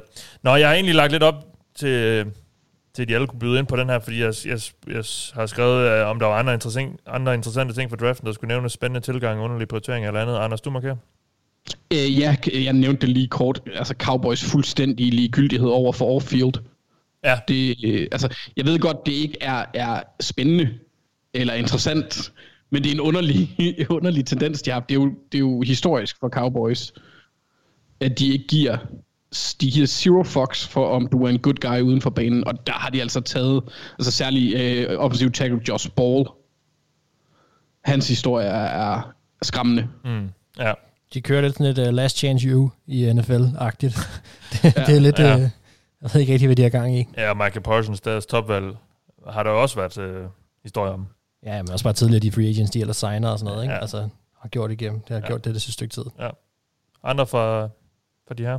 Altså, jeg, jeg må indrømme, i forhold til underlige prioriteringer, nu har vi sådan noget Broncos, jeg var lidt overrasket over, at Coles gik dobbelt op på edge, så hurtigt som de gjorde. Mm. Jeg kunne godt lide valget af Quiddy Pay, øh, og, og, det kan også godt være, at det viser sig, at øh, Odenibo, eller hvem det var, de to bagefter, det tror jeg, det var, øh, skal, skal vise sig, at det, er, det her var her, de fik deres øh, ekstreme pass rush der skal, der skal leve sammen med, hvad hedder han, øh, du tabte jeg simpelthen lige, hvad han hedder inde på... Hey. Nå, inde på uh, Buckner. Ja, Buckner, ja, ja, ja, som skal være et trehovedet monster med, med, med, med, med Buckner. Det kan godt være, men, men ja, det, var, det synes jeg faktisk var en underlig prioritering. Jeg synes, mm. jeg kunne godt lide valget af Pay, det synes jeg var frist, øh, men jeg synes ikke, de havde behøvet at doble op sådan en måde. Men ja. altså igen, han må have været højt for deres sport. Ja. Jeg vil jo sige, i forlængelse af det der, så synes jeg, at Coles har haft den mest kedelige og uinspirerende øh, off-season overhovedet. Altså, mm. tag free agency med i det den her division lå lige til højre benet. De skulle ikke gøre ret meget, synes jeg. Det kan også godt være, de, det de har gjort ingenting. Altså, jeg synes bare, det, jeg ved ikke, altså, jeg synes, det jeg synes, Chris Ballard, han har holdt ferie hele den her season. Mm, det, ja. Den er simpelthen ikke kørt hjem på rutinen, og det synes jeg, det er kedeligt. Okay. Jamen, øh, det kan vi nok vente med at høre mere om til senere på offseason, hvor jeg tror, vi skal inden længe lave nogle, øh, give nogle karakterer efter offseason. Så kan vi jo se, hvordan det ender. Um, I Indianapolis. Mødte ikke op. Minus 3. Fair nok. Jamen, øh, så lad os hoppe til de lytterspørgsmål, vi har fået fra jer derude. Tusind tak for dem. Vi starter med et fra Jesper Lindstrøm, øh, og øh, han skriver, hvis der, er noget, hvis der er noget om snakken med, at Rodgers skal væk fra Osterland, hvor mange procent sætter I så på Steelers vil gøre et forsøg? Rodgers har flere år end Ben tilbage, gået fra, han skulle skrevet, øh, ligner det i hvert fald. Ja, Thijs, det er jo så oplagt lige at hæve dig ind. Altså Steelers, kunne de lave, øh, gå efter Aaron Rodgers? Hvis det er i år, så vil jeg sætte 1% chance for det. Ja. Hvis det er i 2022, altså efter sæsonen, så vil jeg give den 20% chance. Så det er ret lavt. Okay. Det, det vil være meget anti, også, anti-Steelers det, ja. um, det er ikke deres MO. Nej. Og smide en masse... Altså, øh, der er jo, der, der går nu, altså jeg tror, Kevin Colbert har signet en free agent over 30 år nogensinde i de der tid, han kom til klubben i 2004 mm. eller noget stil. Han, han bygger det op... så være en trade. Øh, ja, ja, det er klart. Hvis, hvis Rodgers og, det, det, er klart, og, og det jeg er sikker på, at man godt kunne gøre en undtagelse for Rodgers, hvis det er. Men øh, ja. jeg tror ikke, det kommer til at ske i år, hvis det er. Og må ikke, at det, altså, det lyder jo som om, at der kunne ske noget allerede i år. Ja. Jamen, de handlede jo for Minka, ikke? Kan der ja, være nye men, tider? Men han er også ung. Han er ung. Ja, det er selvfølgelig han er, han er en ung, ung spiller. Altså, ja. ja, Steelers har ikke problemer med at trade eller signe spillere. De gør det bare meget sjældent på gamle mm. spillere. Ja. Mm. ja. Uh, Christian Eriksen, som også spurgte os tidligere om Mac Jones, han, uh, havde i samme ombæring også spurgt os, hvem af de tre, og så nævner han så Devontae Smith, Jamar Chase og Jalen Waddle, tror jeg får den bedste rookie-sæson, Mark. Altså, øh, på papiret, så er Jamar Chase ham, der for mig er bedst sat op. Det ja. må jeg bare sige. Altså, ham og Burrow, efter at Burrow nu har følt NFL i et år på både godt og ondt, må man sige, ja. øh, kan fortsætte, hvor de slap. Øh, og Chase kan meget hurtigt blive wide receiver 1 i øh, Cincinnati. Og altså, jeg har store forventninger til i år, og jeg tror også, at Burrow vil gøre, hvad han kan, for at Chase kommer så hurtigt i gang som overhovedet muligt. Mm. Øh, derefter må jeg indrømme, der er lidt i vildred med de to andre der, for jeg tror faktisk, at Waddle kan vise sig at være ret NFL-klar.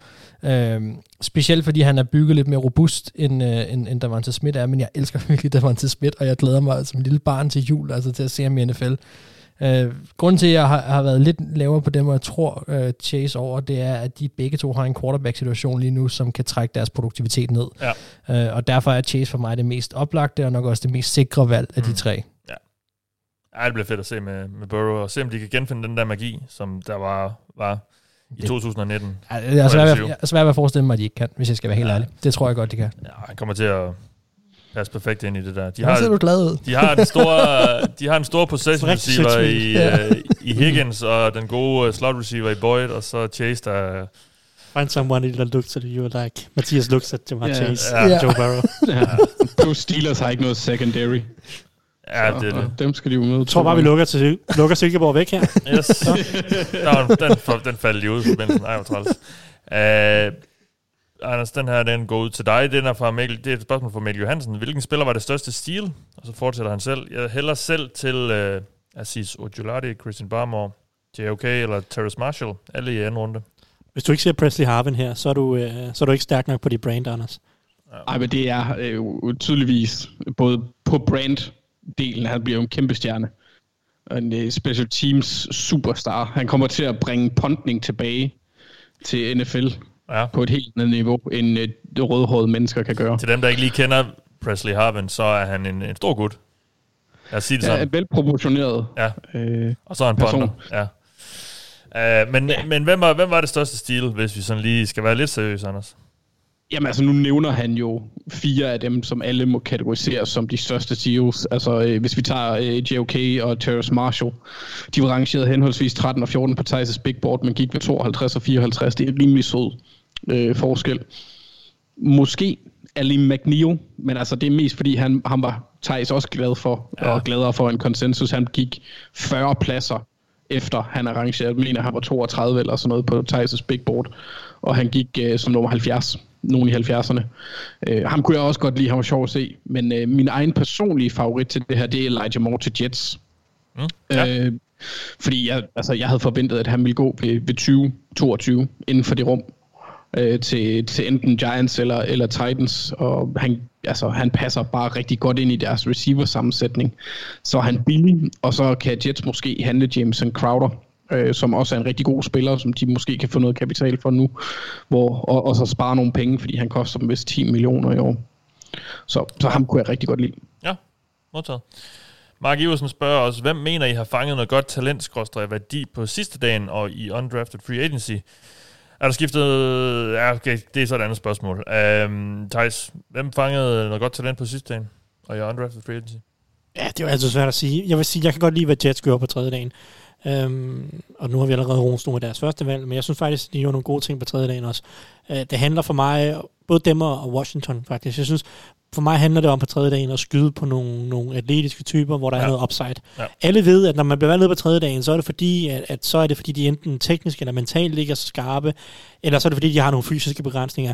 Jeg vil gerne lade være med at tage dem der, der har nogle fysiske begrænsninger det, det er meget, altså så skal de sgu virkelig være skarpe. Så skal det, det emme ud af dem, at de er, er kloge fodboldspillere, hvis de skal tage dem dernede. Ja. Så vil jeg hellere tage chancen på noget, som at hvis man kan lige uh, lære dem, eller rette dem lidt ind, uh, så kan de blive rigtig gode. Og det synes jeg, at, at Jets uh, faktisk til fulde uh, gør med, med deres tredje dags valg. Det er, nu tager de, de starter med running backen Michael Carter, uh, og de mangler en running back, og det synes jeg er god værdi, det er nede fire runder, fire runde. Men så tager de jo så også uh, den anden Michael Carter, som så er en free safety ud af Duke, Ja. som er super hurtig, og det der med hurtighed, det er en generel ting for, for Jets i den her draft. De har virkelig draftet nogle hurtige typer. Elijah Moore også hurtig.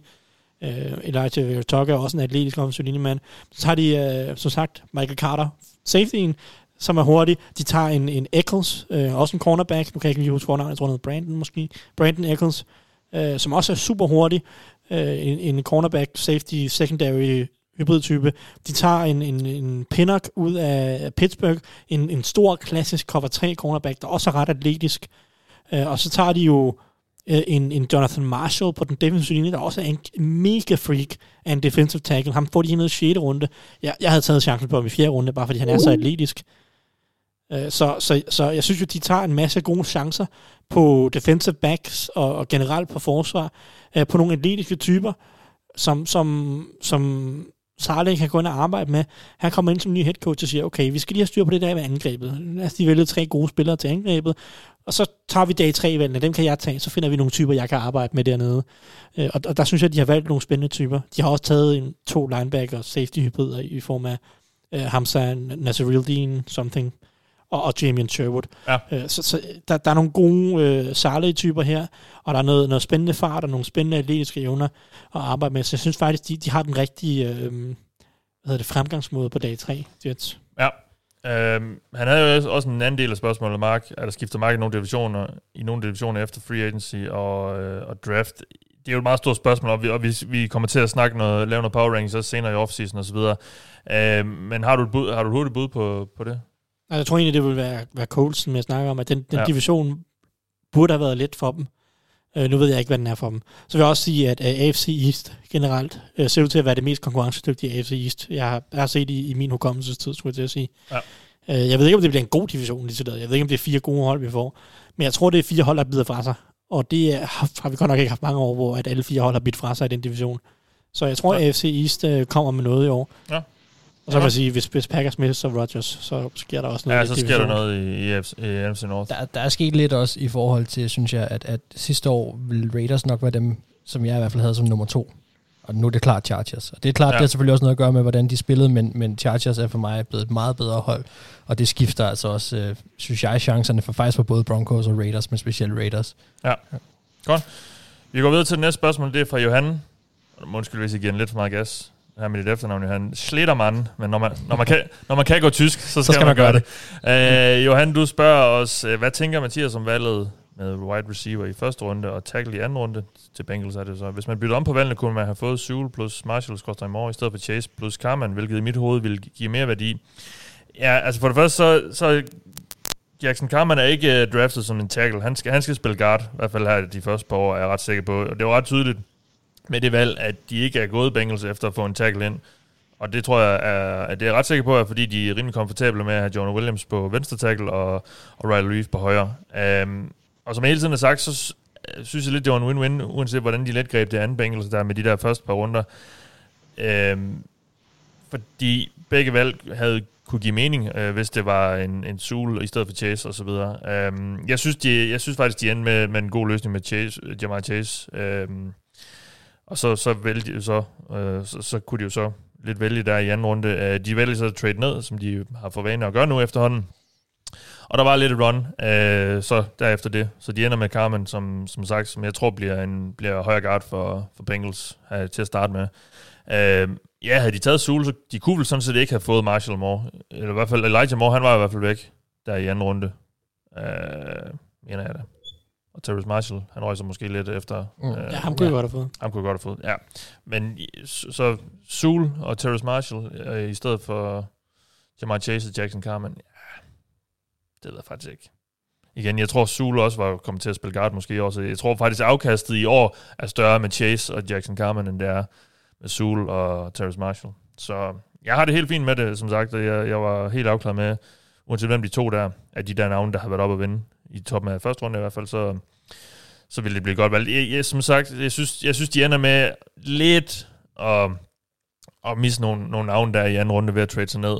Men de var til synligheden ret komfortable med at, øh, at have udsat sig Jackson Carmen som et, som et bud der, netop fordi han skulle ind og spille guard, øh, som han har tackle hos øh, Clemson. Så jeg er godt tilfreds.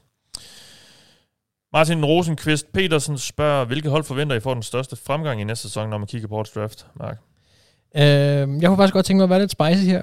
Øh, og, og det kan godt være, at det kommer til at konflikte en lille smule med spørgsmålets præmis, så, så må jeg beklage det og, og forsøge at svare på det så. Men, men jeg vil gerne slå et slag for Atlanta Falcons.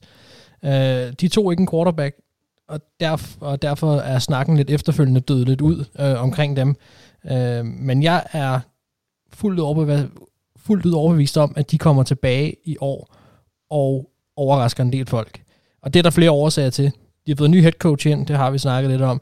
Øhm, lad os se, hvad han kan få ud af Matt Ryan, og lad os se, hvad der kan ske med et nyt offensivt system her. De trænger virkelig til at få renset ud. Og så er det altså, det, er jo så lidt, det hænger jo så lidt sammen med draften her. Hvis de går på banen til sæsonstart med det angreb, de kan stille op med lige nu, altså Julio, Kyle Pitts og Calvin Ridley, og nu har de også lige hentet Cordell Patterson, øh, hvad, man, hvad man så vil med ham. Men de kan blive vanvittigt giftige. Altså, de kan være et matchup mareridt for rigtig, rigtig mange hold. De har forbedret deres forsvar en lille smule. De er langt fra elite, men de bør være bedre. Saints og Panthers i deres division, de er altså til at tale med i år. Øh, og generelt kan jeg godt, som vi sidder her lige nu, lide deres kampprogram. Jeg listede nogle quarterbacks op, som de nok skulle møde i løbet af sæsonen. Og langt hen ad vejen der, der er, er Falcons øh, i mine øjne allerede nu favoritter til at vinde nogle eventuelle shootouts, hvis de skulle komme til det. Ja. Øhm, så, så, altså, og det, det kommer så nok af, at Falcons, synes jeg, er et af de her hold, som var for talentfulde til at vælge nummer 4. Der er nogle gange de her hold, som slipper lidt igennem ja. og ender dernede, og så ender de med at få noget, noget top, øh, et top prospect, men de burde egentlig ikke have været der. Jeg vil sige, man kan sige lidt det samme om Cowboys. Altså, hvis ikke Dak var røget ud, så havde de ikke valgt nummer 10. Det er alt for godt et hold til at vælge nummer 10, men det er så held i uheld, og det er jo så sådan, systemet er sat op, at sker der en anden ting, jamen så en katastrofe for holdet, så, så kan de mindst redde den i draften, og nu er Dak tilbage, og Matt Ryan har fået en ny head coach her og sådan noget, og så er Carl Pitts selvfølgelig kommet ind. Øhm, det var lidt sjovt øh, safety-valg, de havde og sådan noget, men, men, men lad os nu se, de havde mm. åbenbart også udset sig ham over Merrick, så... Øh, Jeg er bare ikke sikker på, hvor meget forskel Pitts kan gøre med det samme. Altså, ene mand. Jeg, Jeg ved godt, det ikke, han ikke er kun den eneste, de har draftet, jo, men altså... Nej, det skal sådan, være- ja, de, når man tager en med fjerdevalg, så regner man med, at det er en, der kan bidrage. Jeg tror, han kommer til at bidrage Ja, meget. mere, end, øh, end man måske lige regner med. Ja, det og, håber jeg og, også. Og jeg tror også, han bliver hjulpet rigtig meget af, at Julio Jones og Calvin Ridley står på hver deres side. Ja. Altså, jeg tror, der er mange, der vil blive overrasket. Og, øh, og ja, altså det skal være et samsurium med alle de præmisser, jeg lige nævnte, som gør, at Falcons mm. kommer tilbage nu her.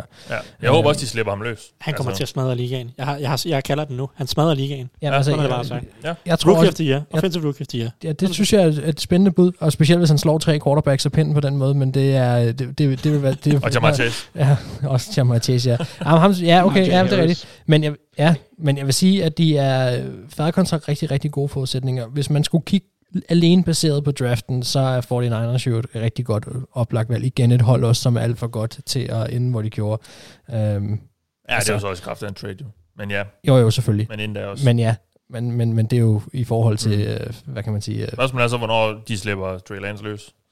Ja, ja, det er rigtigt. Men altså, man siger, de, jeg, jeg tror bare, de kommer til at præstere lidt bedre, end de gjorde sidste år. Øh, Ja, og det, Jets er også et, et, et, et, et bud, fordi det kunne ikke blive værre. Og lad os nu se, om ikke... Øh, nej, der er kommet meget til på, Ja. på draften der. de har gjort mange gode ting i hvert fald. Ja. Jamen, det sidste spørgsmål er faktisk øh, fra en kollega, vi har på Google Klud, og dem er jeg er egentlig øh, imod at tage dem med. Fordi øh, det lyder sådan lidt dumt at tage spørgsmål med fra vores kollegaer, men jeg har taget et spørgsmål med fra vores kollega Magnus Damborg, fordi jeg synes faktisk, det er et meget sjovt spørgsmål. Øh, han spørger, om der findes reaches i en NFL-draft.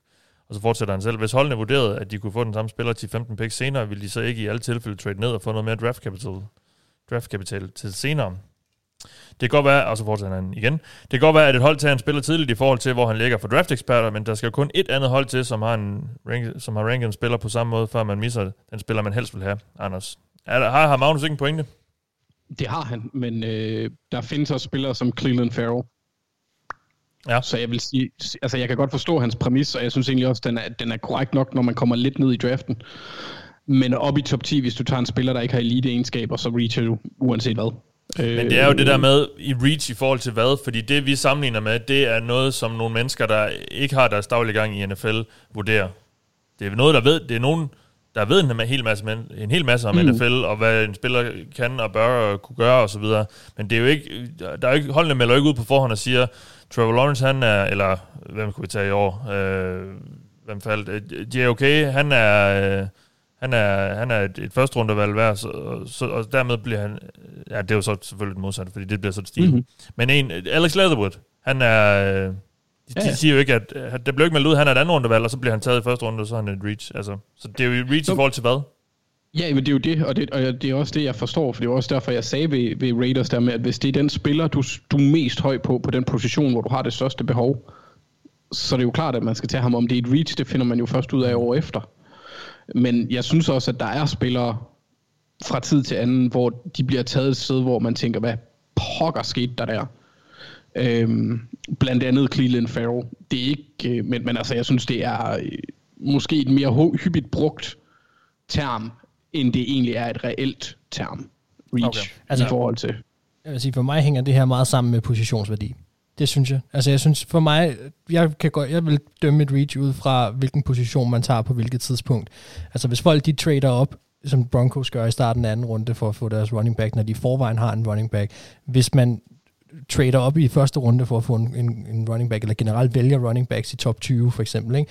der synes jeg, der er noget. Sådan synes jeg sagtens positioner kan spille ind øh, og, og være med til at bedømme, om ting er reaches eller ej. For mig i hvert fald. Det er sådan, jeg forstår et reach, øh, når jeg kigger på det, det er, gi- gik man efter, øh, valgte man en position, som er, hvad kan man sige, for lavt rangerende i forhold til spillets betydning mm. for tidligt, kunne Ja. man have fået en spiller på en vigtigere position over det. Så når man Øh, tager en running back, selvom man har en rigtig dårlig offensiv linje i første runde. Ja. For eksempel. Ja. Jeg kan godt lide dig i dag, Mathias. Øh, Thijs, jeg er sikker på, at du har en holdning til det her. Jeg vil sige, altså, der er jo altid subjektivt. Subjektivt vil der altid være reaches. Men altså, Ja, ja, ja. Øh, og det er, jo, det er jo meget af det, det kommer ind, at man, der sidder alle mulige i løbet af draften og siger, det der, det var et reach, fordi det var, ens, det var et reach på ens eget board, ikke? Der bort, ja. Så subjektivt set vil der altid findes en del reaches. Øh, Toto Atwell. Øh, og, og, men objektivt set har, har Anders øh, jo ret i, og, og Magnus også, som stiller spørgsmålene. Objektivt set, så er der ikke ret mange reaches. Jeg synes, Anders har en god pointe med, at man skal lade være med at tage kæmpe outliers i områder, hvor det ikke giver mening. Øh, og det, det er klart, at Cleveland Farrell er en outlier, fordi han ikke er en ret god atlet. Og, og der, det er bare få edges, der bliver rigtig gode. Altså når du tager en spiller top 3, så skal han jo blive en af ligens bedste på den, sin position. Mhm. Og det er bare meget, meget få edges, som er altså helt oppe i toppen med top 10 på sin position, som ikke er meget atletiske.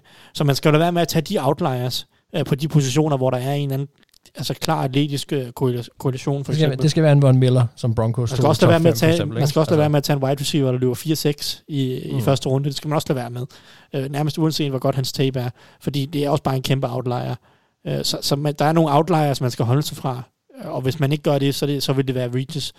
Øh, det, det, det, men altså, så kan det godt være, der, at, at de så bliver en outlier også i NFL. Mm. At de så lykkes. Ja. Og, og det er jo sådan, det er jo så det er jo så, hvad det er. Der vil altid være outliers. Der er altid undtagelser til reglen. Men hvis du bliver ved med at tage en, en langsom receiver, øh, så, så går det jo galt øh, 15 ud af 16 gange, ikke? Ja, modtaget. Jamen, øh, tak for svarene. Og tak for spørgsmålet, ikke mindst til jer, der har stillet dem. Det var det er for den omgang af vores draftsnak, som vi det her med har, har bundet lidt en sløjf på, men vi har jo ikke bundet en sløjf på offseason, fordi den fortsætter sådan set. Men vi holder lige en lille pause her i det ovale kontor. Det betyder der nok ikke. Eller der kommer ikke et nyt program i næste uge, men derefter så kigger vi lidt tilbage på, hvad holdene har gjort i offseason, og så skal vi jo vurdere, hvad vi synes om det. Og øh, derefter skal vi også lave lidt power ranking som det ene og det andet. Og så begynder vi lige pludselig nærmere sæsonen, og så skal vi snakke lidt om den. Så vi fortsætter altså her igennem offseason øh, i det ovale kontor med at snakke NFL, som så I kan øh, få lidt at lytte til derude og holde jer, holde jer up to date. Øh, så det glæder vi os til, og som sagt, gå ind og støtte os på tier.dk, øh, så kan vi fortsætte med at gøre det øh, lige så meget, som vi har lyst til, og så kan I få lige så meget NFL-snak, som I har lyst til nærmest. Du har i den omgang lyttet til mig, jeg hedder Mathias Sørensen, med mig fra Silkeborg har jeg haft Anders Kaltoft, og med mig fra det hvide hus, eller det er jo kontor, har jeg haft Thijs Oranger, og Mark Skafte Våbengård. Vi lyttes ved.